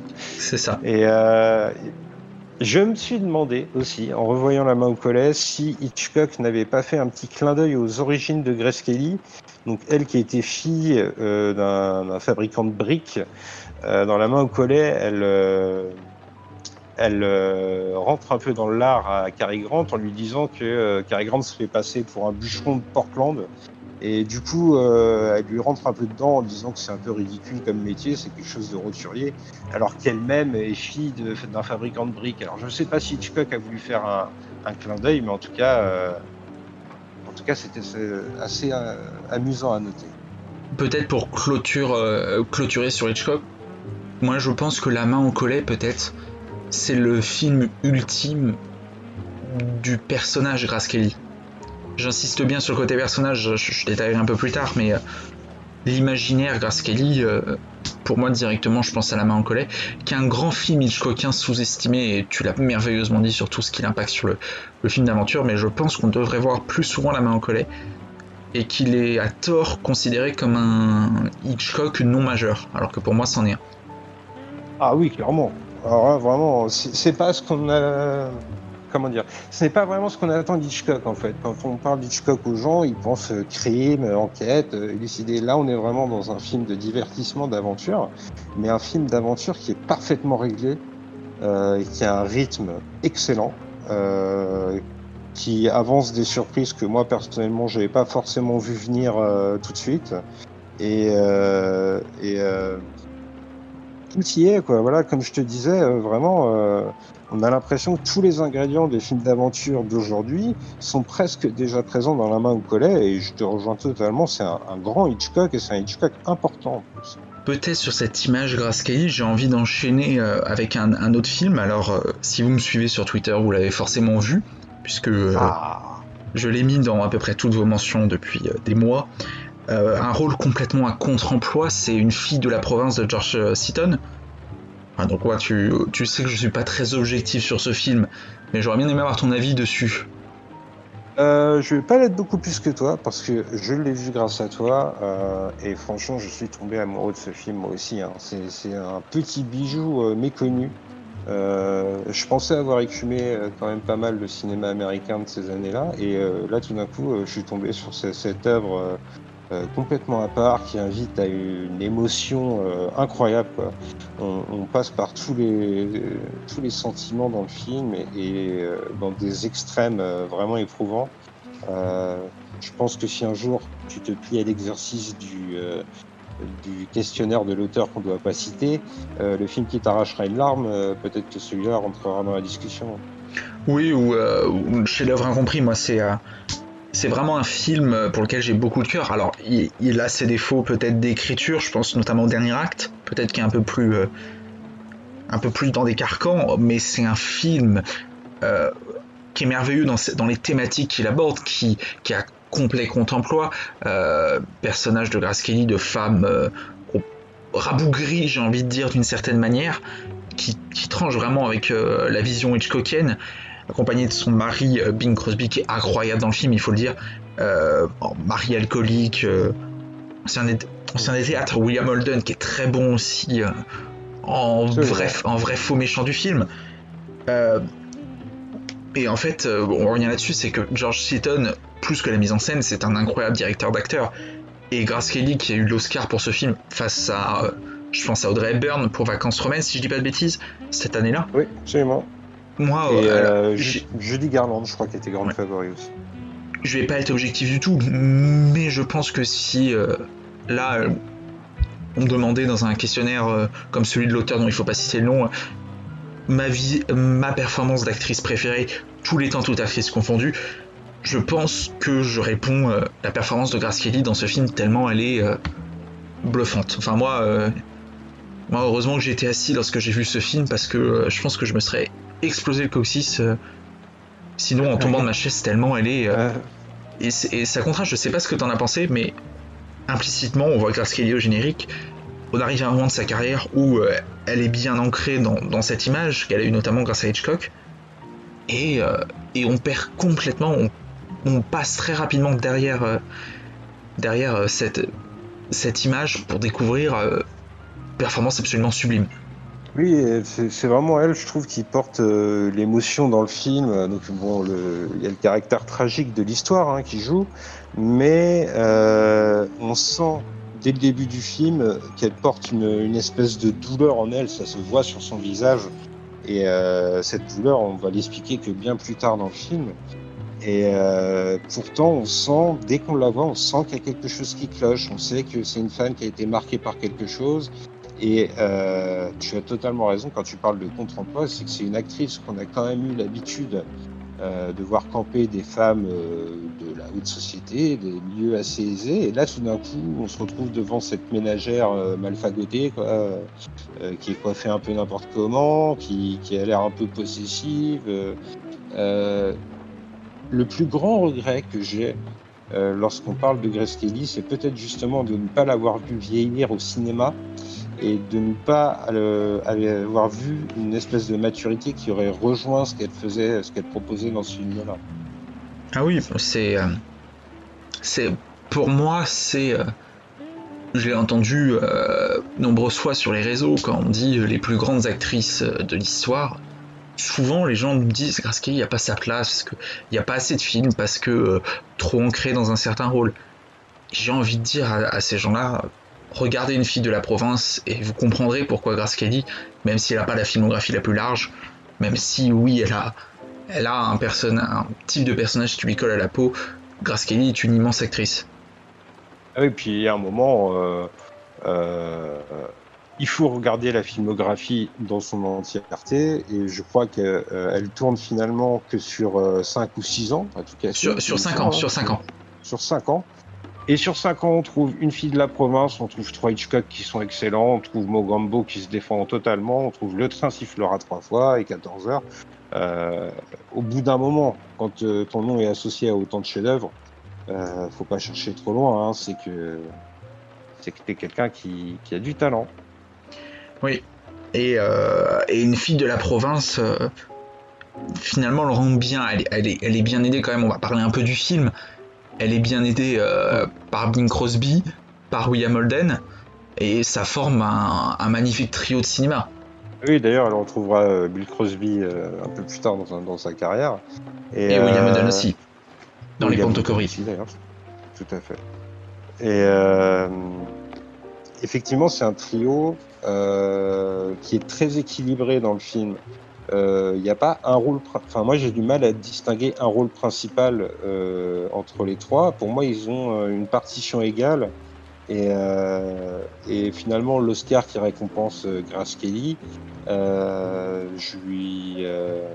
Enfin, pour moi, William Holden et Bill Crosby ont une part de responsabilité dans, dans, le succès, il hein, n'y a aucun doute. Et d'ailleurs, fun fact, c'est William Holden qui lui remet l'Oscar ce jour-là sur la scène et et voilà, je vous invite, euh, c'est disponible sur, euh, sur YouTube euh, notamment. William Oden est visiblement très très content que, que son ami Kelly le gagne. Oui, je ne sais pas si tu as écouté le discours derrière, qui est assez incroyable. Elle arrive au pupitre et elle dit qu'elle ne saura pas exprimer avec des mots ce qu'elle ressent, donc elle va se contenter de remercier tout le monde et elle s'en va la grande classe, euh, sachant que sur le tapis rouge, on l'a à peine photographiée parce que personne ne la voyait gagnante. Euh, elle arrive avec sa grâce, son élégance. Elle dit un peu Hollywood va te faire foutre, merci pour l'Oscar, et elle s'en va. J'ai trouvé ça d'une grande classe en fait. Voilà. Ouais, et puis, euh, et puis on prend. Alors il y aura. Euh, la main au collet n'est pas encore sortie à ce moment-là. Il y a, euh, enfin, n'est pas sortie au moment où une fille de la province sort. La collet est sortie lorsqu'elle reçoit l'Oscar. Il y a eu l'émeraude tragique et les ponts de Tokori. On viendra peut-être pas en détail parce que ce sont des films très mineurs euh, qui n'ont pas forcément un grand intérêt. Euh, mais on sent avec cette cérémonie des Oscars finalement, on retire la capsule et on découvre en fait que derrière euh, les robes d'Edith Head, derrière ce personnage qu'on a, il y a une femme qui est un peu en marge du système en fait, qui, se plaît clairement pas à Hollywood. Oui, elle est, loin, euh, on l'a dit tout à l'heure quand on évoquait euh, les canons de beauté de l'époque, elle est loin de rentrer dans cette compétition-là. Non pas qu'elle ne soit pas magnifique, mais, euh, en, dehors des tournages, elle est d'un naturel et, d'une gentillesse, d'après ce que dit quasiment tous les partenaires qu'elle a eu à l'écran. Qui, qui font d'elle l'exact opposé d'une diva en fait. Euh, alors on lui prête pas mal d'histoires amoureuses avec euh, certains acteurs. Bon, ça c'est le jeu d'Hollywood à l'époque. Euh, toujours est-il que euh, quand on voit Ava en dehors des plateaux et quand on voit Grace en dehors des plateaux, on a tout de suite l'impression que Grace est plus proche de nous. Elle a une chaleur comme ça en elle qui est très communicative. Mais mais elle, elle a ça finalement. Elle, a ce naturel peut-être qui lui vient de son éducation. Ça, c'est vrai que c'est, c'est un point qui est très obscur et dont on n'aura jamais la réponse malheureusement. Mais elle est dans son caractère en marge d'Hollywood et déjà à ce moment-là, elle a envie de fuir Hollywood. On, le sait, elle aimait beaucoup le théâtre à Broadway. Elle aime pas beaucoup l'esprit d'Hollywood. Elle aime pas beaucoup le maniement de l'image en fait, notamment qu'on fait d'elle grâce à ses succès Hitchcockiens et euh, et la rencontre avec Régnier va, lui offrir un certain bol d'air parce que est-ce que le mariage avec Régnier n'est pas aussi une occasion euh, pour Grace Kelly de fuir Hollywood? C'est un peu l'aboutissement de son conte de fées, elle qui part euh, d'une fille de, de, briquetier, comme on disait, et qui se retrouve euh, épouse d'un prince d'Europe. Il y a un côté conte de fées, au moins au début de leur relation, qui est, présent. Et je pense qu'effectivement, il y a une forme d'échappatoire. Alors on fera le reproche euh, dans des journaux euh, pas très intéressants et où il n'y a pas beaucoup de journalistes. on fera le reproche que son mariage avec Régnier est un mariage de un mariage people qui n'a pas de fond amoureux. personnellement, j'aurais plutôt tendance à croire que qui est au protocole de Monaco, c'est assez compliqué, mais que le lien qui l'unit à Régnier semble assez sincère et que même si elle va souffrir du fait de ne plus faire de cinéma derrière, euh, elle ne va pas euh, pour autant quitter Régnier. Alors, je pense qu'on est parti pour le, petit aparté princesse de Monaco, mais euh, mais il y, a vraiment il y a, y a un côté pour reconstituer l'histoire pour ceux qui, qui, ne le savent pas, c'est au cours du festival de, de, Cannes, une rencontre va être organisée entre Grace Kelly et, et Régnier. Euh, cette rencontre, elle a été faite euh, par Paris Match après qu'on ait fait la remarque euh, à Régnier qui qui n'a toujours pas de descendance, hein, puisqu'il est il a une dizaine d'années de plus que Grace Kelly, si je dis pas de bêtises. donc il est il approche doucement mais sûrement de la quarantaine. On lui fait la remarque qu'il faut qu'il trouve une descendance. On lui fait remarquer que à ce moment-là, il y a des pressions politiques sur Monaco. si mes souvenirs sont bons, c'est une époque où notamment le général de Gaulle, la France voulait récupérer Monaco, euh, Monaco qui était en perte de vitesse. Et euh, journaliste dont je n'ai plus le nom, euh, peut-être que tu l'as, qui lui disait pour sauver Monaco, il faudrait que Régnier se marie avec Marilyn Monroe ou Grace Kelly. Donc, oui, j'ai vu cette citation passer qui est assez incroyable et je pense que pas mal de rumeurs vont partir de là. Hein. alors que comme on l'a dit, hein, Régnier écume les cinémas de la Côte d'Azur pour la voir sur grand écran, donc c'est quand même, a priori, qu'il y a quand même un fond de sentiment entre eux. Euh, tu as totalement raison en disant que c'est une période très trouble pour Monaco. En fait, Monaco euh, a peur de la faillite et du coup euh, propose des exonérations d'impôts aux, entreprises françaises qui vont établir leur siège social là-bas. Et euh, la France va carrément menacer Monaco d'embargo économique si jamais il ne reverse pas en impôt à la France sur les, sur les entreprises qui s'établissent à Monaco. Et, ce côté un peu provoqué, c'est vrai, par le Festival de Cannes, par Paris Match qui cherchait un scoop, bah, ça va être l'occasion pour les deux d'avoir un vrai coup de foudre. Et je reprends ce que, ce que dit Charlotte dans le chat, il n'y a pas de côté d'anoblissement dans le sens où... Euh, il se rend compte à, Monaco euh, en mai 1955, euh, si je dis pas de bêtises.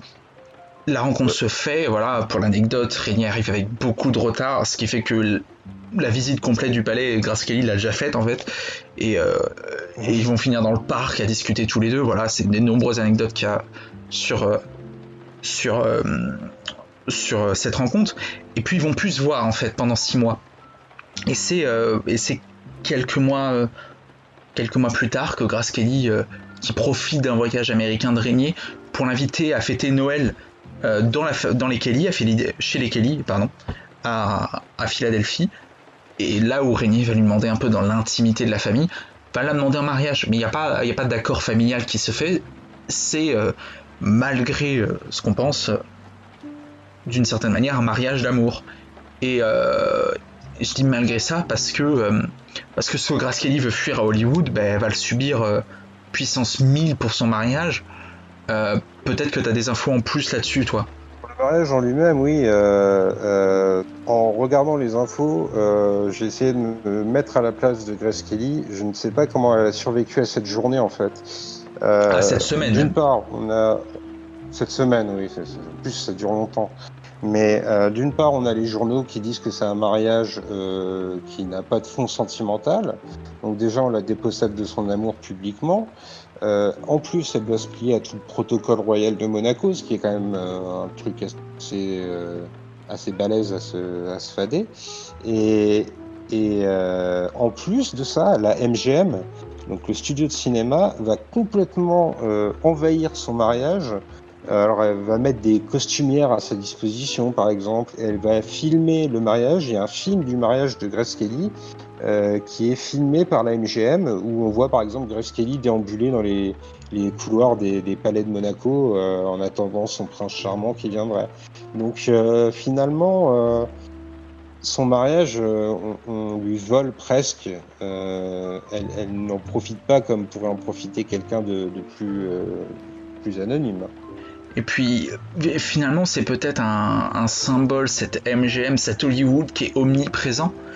Parce que euh, voilà, c'est le premier mariage télévisé et tout, et on profite de ce moyen de la, télévision finalement qui arrive, ce nouveau média, pour en faire un spectacle à grande échelle, euh, euh, une, mise, une mise en scène véritable et qui, qui symbolise peut-être le, point de rupture auquel est arrivé Hollywood et, et Grace Kelly, c'est c'est-à-dire l'usine qui était Hollywood, parce qu'on peut le dire, hein, c'était c'était presque, presque une usine à l'époque, euh, tranche véritablement avec le naturel. Euh, certaine modestie euh, derrière, derrière. Je pense que, comme toi, alors là, malheureusement, on pourra que spéculer, mais comme toi, j'ai l'impression que le mariage, ça a été le point final avec, avec le cinéma. Pas seulement parce que Rénie ne voulait pas tellement qu'elle fasse de cinéma, mais parce que arrivé à une espèce de ras-le-bol en fait. Hein. Euh, elle, devenait plus esclave qu'indépendante des studios et on sentait bien que ça commençait à la peser. Euh, pour euh, encore plus exploiter le mariage de Grace Kelly, il me semble la main au collet sort le jour du mariage. c'est, c'est, tu, me voles ma transition. Ce n'est pas la main au collet, c'est le signe. Parce que justement, suite, euh, suite aux fiançailles entre les deux, euh, début euh, janvier, enfin, les fiançailles officielles, officialisées début janvier 56, Grace Kelly va, va rester aux États-Unis quand Régnier va repartir à Monaco. Parce qu'il lui reste deux films à tourner. Il lui reste Le Signe et il lui reste Haute Société où ben, la frontière entre le personnage public et le personnage privé, je trouve, devient de plus en plus floue avec ces deux films. Ah, complètement. Euh, on sent que, les studios euh, ont capitalisé sur le, conte de fées. Euh, là aussi, par exemple, dans Le Signe, il y a des choses assez troublantes. donc déjà, c'est une, une, princesse, une fille de la noblesse qui cherche absolument à s'attirer les faveurs d'un prince. Euh, forcément, ça fait écho un petit peu à ce qui se passe dans la réalité. En plus, le prince s'appelle le prince Albert, donc euh, le clin d'œil est assez, euh, assez incroyable et assez prémonitoire. Et dans Haute Société, c'est un peu la même chose. Alors j'aurais tendance quand même à voir Haute Société comme une espèce d'adieu à Hollywood. et on y retrouve des, des, par exemple Bing Crosby qui a fait partie de sa carrière. Ou son ami Frank Sinatra qui sera le parrain d'Albert. Oui, il, il faut le préciser. Mais euh, on, colle aussi euh, Louis Armstrong dans le film, par exemple. On a l'impression qu'Hollywood, pour sa porte de sortie, va lui offrir le plus de choses possibles et, et, effectivement, la barrière entre son image euh, publique et euh, ses rôles dans les films devient euh, complètement floue. Mais euh, pour revenir un peu sur les deux films, le signe évidemment c'est des liens troublants avec euh, ce qui se passe actuellement pour elle, euh, où on y trouve peut-être la Grace Kelly classique dans le jeu. Classique n'est pas du tout euh, de manière galvaudée. Euh, c'est le jeu Grace Kelly avec toutes les nuances, toute la malice qu'on lui a dit, avec, euh, tu vois, moi tu parlais d'une scène qui arrache les larmes, pour moi, la scène qui me fait pleurer dans la filmographie de Grace Kelly, c'est la scène finale du signe, qui m'arrache. euh. Voilà, j'ai les larmes qui montent rien que de repenser à cette scène. Je décrirai pas ce qui se passe, mais pour pas spoiler le film, qui est un très bon film au demeurant, euh, qui est très intéressant. Alors que Haute Société, il y a une rupture dans le jeu en fait. Elle est pourrait avoir une critique de ceux qui, je pense, n'ont pas compris le film, critique qui ferait d'elle euh, quelqu'un qui surjoue complet, alors que qu'il y a ce jeu de la bourgeoise qui joue de ce monde-là en fait d'un d'un œil très cynique finalement en fait. Haute société, c'est l'adieu cynique de Grace Kelly à Hollywood. Qui, oui, qui se absolument. parodie euh, presque elle-même. voilà, c'est- moi j'a- j'attribue pas ça à du surjeu. Alors c'est vrai que c'est pas forcément la Grace Kelly qu'on a eu l'habitude de voir jusqu'à présent. C'est presque une comédie. Elle est pétillante, elle est pleine de vie dedans, alors que euh, avait tendance à porter des rôles avec une certaine charge émotionnelle. Euh, mais effectivement, moi j'y ai vu euh, dans Haute Société une caricature de ce qu'est la haute société de l'époque, et c'est presque euh, c'est presque un film à charge et pas du tout à la gloire de, de la bourgeoisie américaine de l'époque. hein. Hmm. D'ailleurs, le film va aller doucement vers une définition de l'amour qui est plus sentimentale que, que, que des mariages de, de noblesse. Oui, parce qu'il y, y a des histoires un peu de, de divorce, si je dis pas de bêtises, dans le film, qui sont un peu à l'époque un peu choquants. Euh, moi, je trouve un truc très drôle, c'est que Haute Société, c'est un film MGM. Quand on voit ce que la MGM va faire derrière, je trouve que c'est c'est un joli pied de nez ce film, qui est un remake d'un film de, de George Cukor de 1940, Indiscrétion, avec euh, Katharine Hepburn, Cary Grant et James Stewart au passage. Mais Oui, euh, c'est vrai qu'il y, a, euh, il y a ce côté de la MGM. euh, alors d'un côté, on peut les voir, euh, y voir euh, un moyen d'exploiter le filon de Grace Kelly euh, jusqu'au dernier mo- moment, mais en même temps, euh, il y a presque une autodérision dans ce film. Euh, Enfin, je sais pas si tu as vu la même chose que moi, mais euh, mais euh, il y a un côté très euh, très léger qu'il faut savoir interpréter pour y voir la critique sociale.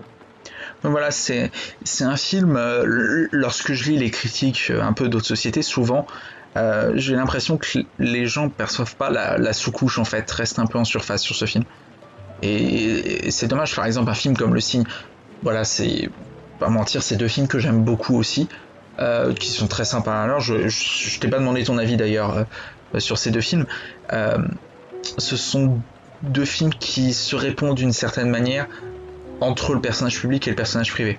Oui, c'est euh, deux films que j'ai plutôt appréciés. Alors, ce sera pas dans mes préférés de, de Grace Kelly, mais je trouve que c'est des films solides. Et en plus, je trouve que c'est euh, une forme d'aboutissement dans sa carrière, puisque là, on arrive à- avec le signe et haute société à euh, deux rôles où elle est clairement le rôle principal et les autres sont rôles secondaires. Alors, on peut peut-être discuter pour haute société, mais c'est quand même elle que je mettrais en avant. Ah non, c'est c'est Euh, le personnage principal.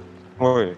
Et euh, du coup, il y, a, il y a une forme de, de finalité dans sa carrière à la voir aboutir à, à un premier rôle où c'est elle qui domine, euh, elle qui est partie de 5 minutes dans 14 heures. Quoi. Il y a 5 ans auparavant. Ouais. Juste 5 ans, ouais, c'est incroyable. Et euh, en petit clin d'œil, si ça vous intéresse, euh, la mère de Grace Kelly, l'actrice qui interprète la mère de Grace Kelly dans Le Signe, c'est Jace Royce Landis, qui incarnait déjà sa mère dans La main au collet. Comme quoi. Est-ce que tu as autre chose? Je crois qu'on a un peu fait le tour et euh, on, avance doucement et sûrement euh, sur, l'horloge, donc j'aimerais pas ennuyer le chat et on se rapproche doucement de la conclusion. Est-ce que tu as autre chose dont tu voudrais parler de Grace Kelly? Euh, Il y a quelque chose dont j'aurais aimé ne pas parler, Antoine, et c'est à cause de toi que je vais devoir le faire, c'est le biopic d'Olivier Dahan. Mais pourquoi tu t'es Euh, infligé cela est- Parce que je suis un pro jusqu'au bout, et je savais que tu ne le ferais pas, donc euh, je me suis dit autant que l'un de nous deux se sacrifie. C'est une catastrophe totale. Nicole Kidman essaye de, de jouer Grace Kelly. Alors, une scène, elle va être dans l'imitation complètement surfaite. Dans une autre scène, elle va être inexpressive au total. C'est exactement l'opposé de ce que j'imagine Grace Kelly. Euh, au début, on a l'impression qu'Olivier Dahan va aller euh, exploiter euh, les décors de la Côte d'Azur.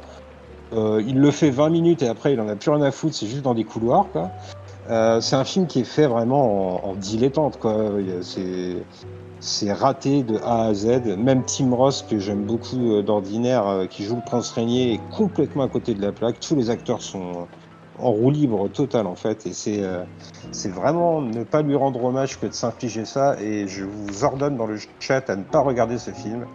Et c'est Gérald Daron qui fait des blagues, des au téléphone XP. Olivier Daron, c'est celui qui a fait La Môme également. Comme quoi les biopics. Et euh, petit truc sympa qui boucle un peu la boucle par rapport à la news de tout à l'heure, c'était ce film avait malheureusement fait l'ouverture du Festival de Cannes en 2014. C'est la seule info que j'ai sur ce film parce que je t'avoue que je n'ai pas eu le courage de me l'infliger. Et euh, Mais euh, ne le fais pas, ne le fais pas. Et il faudra me passer sur le corps avant qu'on t'impose ça, je te préviens. Je vous défendrai vous aussi dans le chat. il, il faudra me passer sur le corps pour que je, je le regarde. Et Ah, pour, ouais, co- non, mais c'est- c'est- pour conclure un peu ce, portrait, ce brassage de, de Grace Kelly, j'espère qu'on n'a pas trop ennuyé le chat. Il y a une telle densité de grands films et de chefs-d'œuvre. J'aimerais savoir, est-ce que tu as un film que tu retiens et une performance? Alors, le film et la performance ne sont pas les mêmes. Euh, J'aurais tendance à retenir, euh, euh, en termes de film, Fenêtre sur cour, qui pour moi est peut-être l'aboutissement de ce que Hitchcock fait de mieux.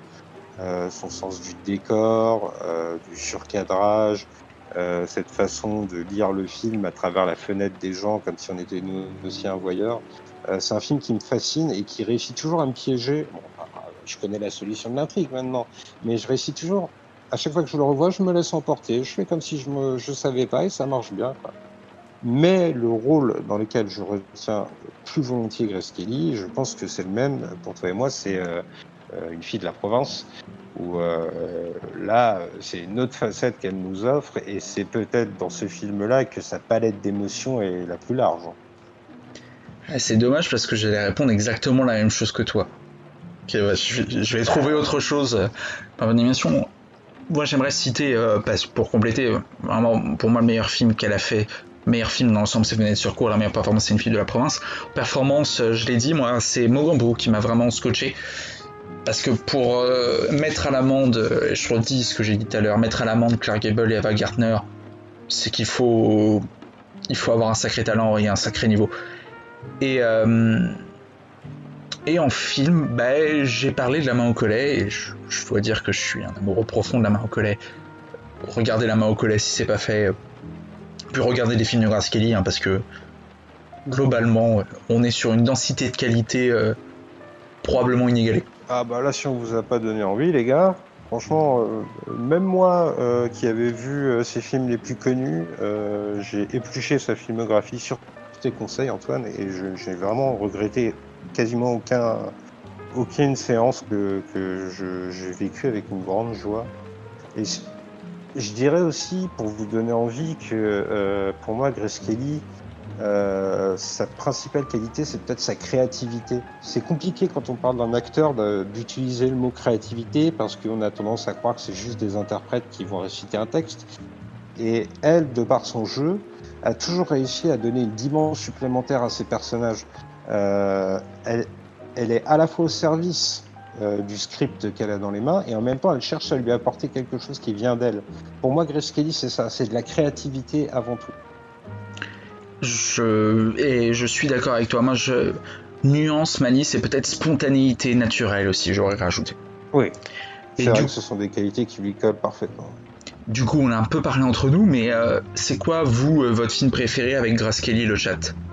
Et pendant que vous répondez, j'en profite pour répondre à la question de, de Charlotte. Pourquoi elle n'a plus fait de film alors que St- Stéphanie a sorti des albums?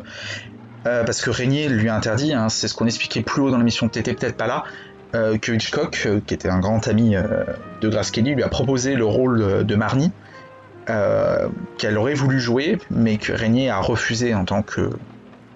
Voilà, pour la stature de Monaco, il fallait pas. Alors que Stéphanie, ses albums, ben, ben ça arrive après la mort de sa mère. Hein. Kelly décède en 1982, en septembre 82, et l'album de Stéphanie Monaco doit sortir 3-4 ans après en fait. Il se dit, alors je laisse euh, le vent de la supposition euh, sur quelque chose que je ne maîtrise pas, mais il se dit, euh, elle qui était présente dans la voiture au moment de l'accident, que elle a aussi fait ça d'une manière un peu thérapeutique pour, pour le deuil, et évidemment son père ne lui a pas interdit du coup. Et le- Régnier a été assez On permissif. est quand même à peu près, Oui, pardon, on est quand même à peu près tous d'accord pour dire qu'on aurait aimé voir Grace Kelly faire plus de films et sa fille ne pas faire de disques. Oui, je pense là-dessus euh, qu'on est assez d'accord. Faut rappeler aussi euh, que Albert, par exemple, a fait plusieurs fois les Jeux Olympiques, ce qui est assez drôle, puisque euh, j'en profite, on l'a pas dit, mais le père de, de Grace Kelly est triple médaillé olympique en aviron aux Jeux de Paris en 1920 et aux Jeux d'Anvers en 1924. C'était le petit point sportif. Ah, bah, pas cette info. voilà, triple médaillé, médaillé olympique. Et son frère, Je- John Jr., a aussi euh, fait de l'aviron à un sacré niveau. J'avais bien en tête l'image du prince Albert en train de pousser son bobsleigh, mais j'avoue que pour l'ascendance de Grace Kelly, je n'étais pas au courant. Eh ben, excusez, ça fait déjà quasiment deux heures. Euh, Est-ce que tout le monde m'entend bien? Parce qu'on va passer au quiz. Je vais être sûr que le chat euh, soit avec nous. Le chat, c'est le moment de me ridiculiser. Voilà. Le petit quiz qui, euh, on se souviendra, a, a vu une égalité la semaine dernière euh, opposant Thomas au chat. Parce que vous avez tous été très bons, notamment toi, euh, Spike. Je suis expert en avis halluciné, moi. Et du coup, je vous propose de jouer évidemment euh, avec des films de Grace Kelly. Et la première manche, je voulais prendre des avis sur un film. Et je me suis dit, Ciné, bon, c'est simple. Et j'ai pas trouvé beaucoup d'avis, j'avoue, sur le film que j'avais sélectionné. Du coup, je suis allé euh, sur Letterboxd et j'en ai trouvé euh, quelques marrantes. On a euh, Decomposed qui a dit le 9 janvier 2020 euh, Mama, Just because a movie is creepy doesn't make it a bad film. Me, how dare you? Est-ce que quelqu'un a une idée? C'est volontairement très Tu peux répéter le, début Mama. Point. Just because a movie is creepy doesn't make it a bad film. J'imagine que si l'internet coupe en plus avec mon accent effroyable, vous avez pas dû Ah. comprendre grand chose. Bon, je vais repasser quand même sur des critiques en français. Il y a Kinophile qui nous dit sur Allociné le 14 septembre 2012, la date va un peu moins aider cette fois-ci, qui met une étoile sur 5. Film mollasson, mièvre, scénario insignifiant, dialogue insipide. Aucun suspense, aucun humour, jeu d'acteur indigent. Le réalisateur est sous le charme de glaçons de Grace Kelly et filme paresseusement les décors Alors, comme une carte postale de pacotille, digne des documentaires. Eh ben, c'est la main au collet. Exact. Bien joué. Qui dit la Côte d'Azur comme une carte postale de pacotille digne des documentaires sur les plus beaux villages de France. Euh, Je sais pas ce que c'est un cinéphile, mais je sais qu'il y en a qui le sont pas des fois. Voilà, et tu as trouvé assez vite pour éviter que je te lise la critique de Sonia qui explique euh, que euh, Hitchcock est très surestimé et qu'il est le maître du suspense autant qu'elle est pape. Ah, C'était très drôle. Voilà, on, lit de ces trucs hein, sur Allociné. Et je, je pense qu'avec Ah, le thème de la semaine prochaine, John Carpenter avec euh, Gray, on va se marrer, je sens. J'ai pas encore sélectionné les critiques, mais je sens que je vais me taper des bonnes barres de rire. Deuxième manche, Ah bah, devinez je- le film par la fiche technique. Eh ben, j'ai envie de dire, c'est un film euh, dont les costumes sont faits, euh, sont faits par Edith Head. Alors, on, a, on disait que les costumes étaient importants, euh, il faut citer Peut-être pas. Voilà, le montage est d'Ellsworth euh, Hoagland. La photographie euh, de John F. Warren. C'est pas la fille de la province? 2-0 pour, euh, pour Spike, qui est très très bon. Alors Ah, le je- chat, Qu'est-ce qui se passe là? Est-ce que vous voulez jouer la troisième manche quand même, le, ré- le résumé foireux? Ah oui. Ah oui? Pour la beauté de la chose. Greg qui a trouvé une fille de la province, mais malheureusement un poil trop tard. Il l'a peut-être trouvé avant moi, mais avec le décalage. Ouais. C'est pour ça, hein, je considère que si votre réponse arrive 10 secondes après euh, que j'ai entendu euh, Spike, euh, le point va au chat, on est d'accord Oui, fait du d'accord, décalage. pas de problème. J'essaierai de régler ça. Surtout euh, ce gentil gré pigeon. qui lui par contre sera pas sera d'accord que probablement que le décalage aille dans son sens la semaine prochaine. Alors pour le résumé foireux, c'est- c'est euh, faut, faut que vous m'aidiez. euh, Oui, t'as as raison, XP. On va faire un point pour les deux. Voilà, comme ça, ça met un peu de suspense euh, pour le- la dernière manche. Pour la dernière manche, c'est un film que j'ai vu très longtemps. Je, je- je- je m'en souviens vaguement. Je crois que c'était en ville. Enfin, je suis pas sûr quand même. hein. C'est. euh, C'est Surtout, Qu'est-ce que vous voulez que je fasse? Qu'est-ce que vous voulez que je fasse? Si je pense. C'est. C'est. C'est bien, c'est que j'ai pas besoin d'écrire les résumés foireux Ah avec toi parce qu'une phrase suffit. ah, c'est le Onville qui m'a. Ah ouais, là. euh, Non, malheureusement, ce n'est pas Inoun, c'est. euh, Mais ça aurait pu, c'est vrai, mais après, euh, c'est vrai que en ville, pour décrire un film, c'est. Faut être très bon. Et euh, ça aurait pu être En le train cas- siffleurant trois fois, j'ai hésité, mais non. C'était fenêtre sur cours. En tout cas, je vois que j'ai ratatiné le chat, hein, que je te dise. Voilà, je, je- Bah, il faudra euh, que tu réussisses la semaine prochaine. Puisque la Ah, semaine. sur Carpenter, je me défends. Ah là. La Et semaine... Je vais pas le rater cet apéro, je te le dis. Voilà, et la semaine prochaine, exceptionnellement, on est le mercredi parce que. Parce qu'aujourd'hui, on a oublié qu'il y avait le match. Voilà. La semaine pro, on est un peu moins que la semaine dernière, je pense, en partie à cause du match. Euh, la semaine prochaine, on décale. On fait pas le mardi exceptionnellement pour vous laisser regarder France-Allemagne, les footeux. Et on se retrouvera mercredi prochain à 21h15 avec Grey Pigeon pour plonger dans l'antre du génie John Carpenter. Profitez bien de la semaine euh, John Carpenter sur Arte. hein. Il y avait déjà un beau programme hier. Et, euh, et on en parlera, je pense, avec autant de passion qu'on a pu parler de Grace Kelly avec toi, Spike, ce soir. Je serai fidèle au poste, c'est un réalisateur que j'aime beaucoup aussi. Et je Et te. je suis sûr que Gray sera aussi bon que moi, contrairement à ce qu'il Je n'en doute pas. Je tiens à te remercier chaleureusement, euh, Spike, pour, ce, pour ces deux heures quasiment. hein, L'apéro qui est un for- format censé durer une heure. On en a fait deux ce soir. C'est absolument passionnant de, de t'écouter parler de, de cette actrice. Je te remercie chaleureusement. Ah, je te remercie. Et euh, pour ceux qui le souhaitent, on, rappelle euh, que vous pouvez retrouver Spike dans ses très beaux écrits, notamment des films de Grace Kelly, euh, sur le site Les Réfracteurs, c'est ça. Vous venez de, vous venez de bouger, vous passez chez WordPress, je crois. C'est ça, maintenant vous pouvez nous voir sur l'adresse lesrefracteurs.fr. Euh, on essaie de publier un petit peu tous les jours, puis voilà, des fois c'est des chroniques de ce qu'on a vu, des fois on a la chance de voir des avant-premières. Euh, on aimerait bien développer un peu l'équipe aussi, donc euh, si vous aimez écrire, n'hésitez pas à me faire signe. Et puis euh, du coup, si tu me permets, bah, je fais un gros bisou à Yamaneko et à Oracle qui tiennent le site avec moi.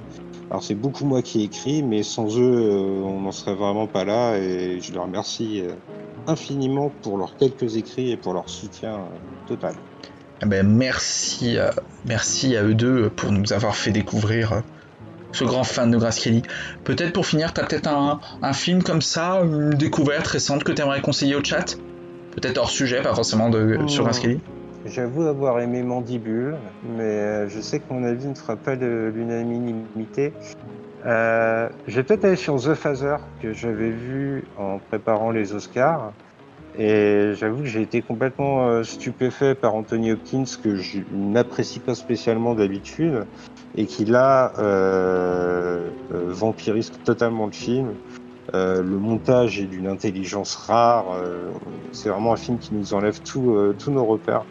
Donc si vous avez l'occasion d'aller au cinéma, n'hésitez pas, n'hésitez pas à jeter un œil à- à- sur The Phaser. Eh ben, je te remercie. Je remercie à ceux qui étaient dans le chat euh, ce soir. C'était un véritable plaisir. Je, fais un, petit remerciement spécial à ma box internet qui euh, nous a laissé beaucoup plus tranquille que la semaine dernière. et je vous souhaite une agréable nuit, une agréable soirée. J'essaierai de poster l'émission dans la semaine sur, euh, YouTube. Euh, si ce n'est pas déjà le cas, rejoignez-nous sur le, Discord. Normalement, le lien est sur la chaîne Twitch. Et, et je vous mettrai sur Discord, je vous mettrai le lien du replay lorsque ça sortira. Merci à tous, une agréable soirée, puis à la semaine prochaine. Salut tout le monde. Salut, merci à toi pour l'invite, à bientôt. À bientôt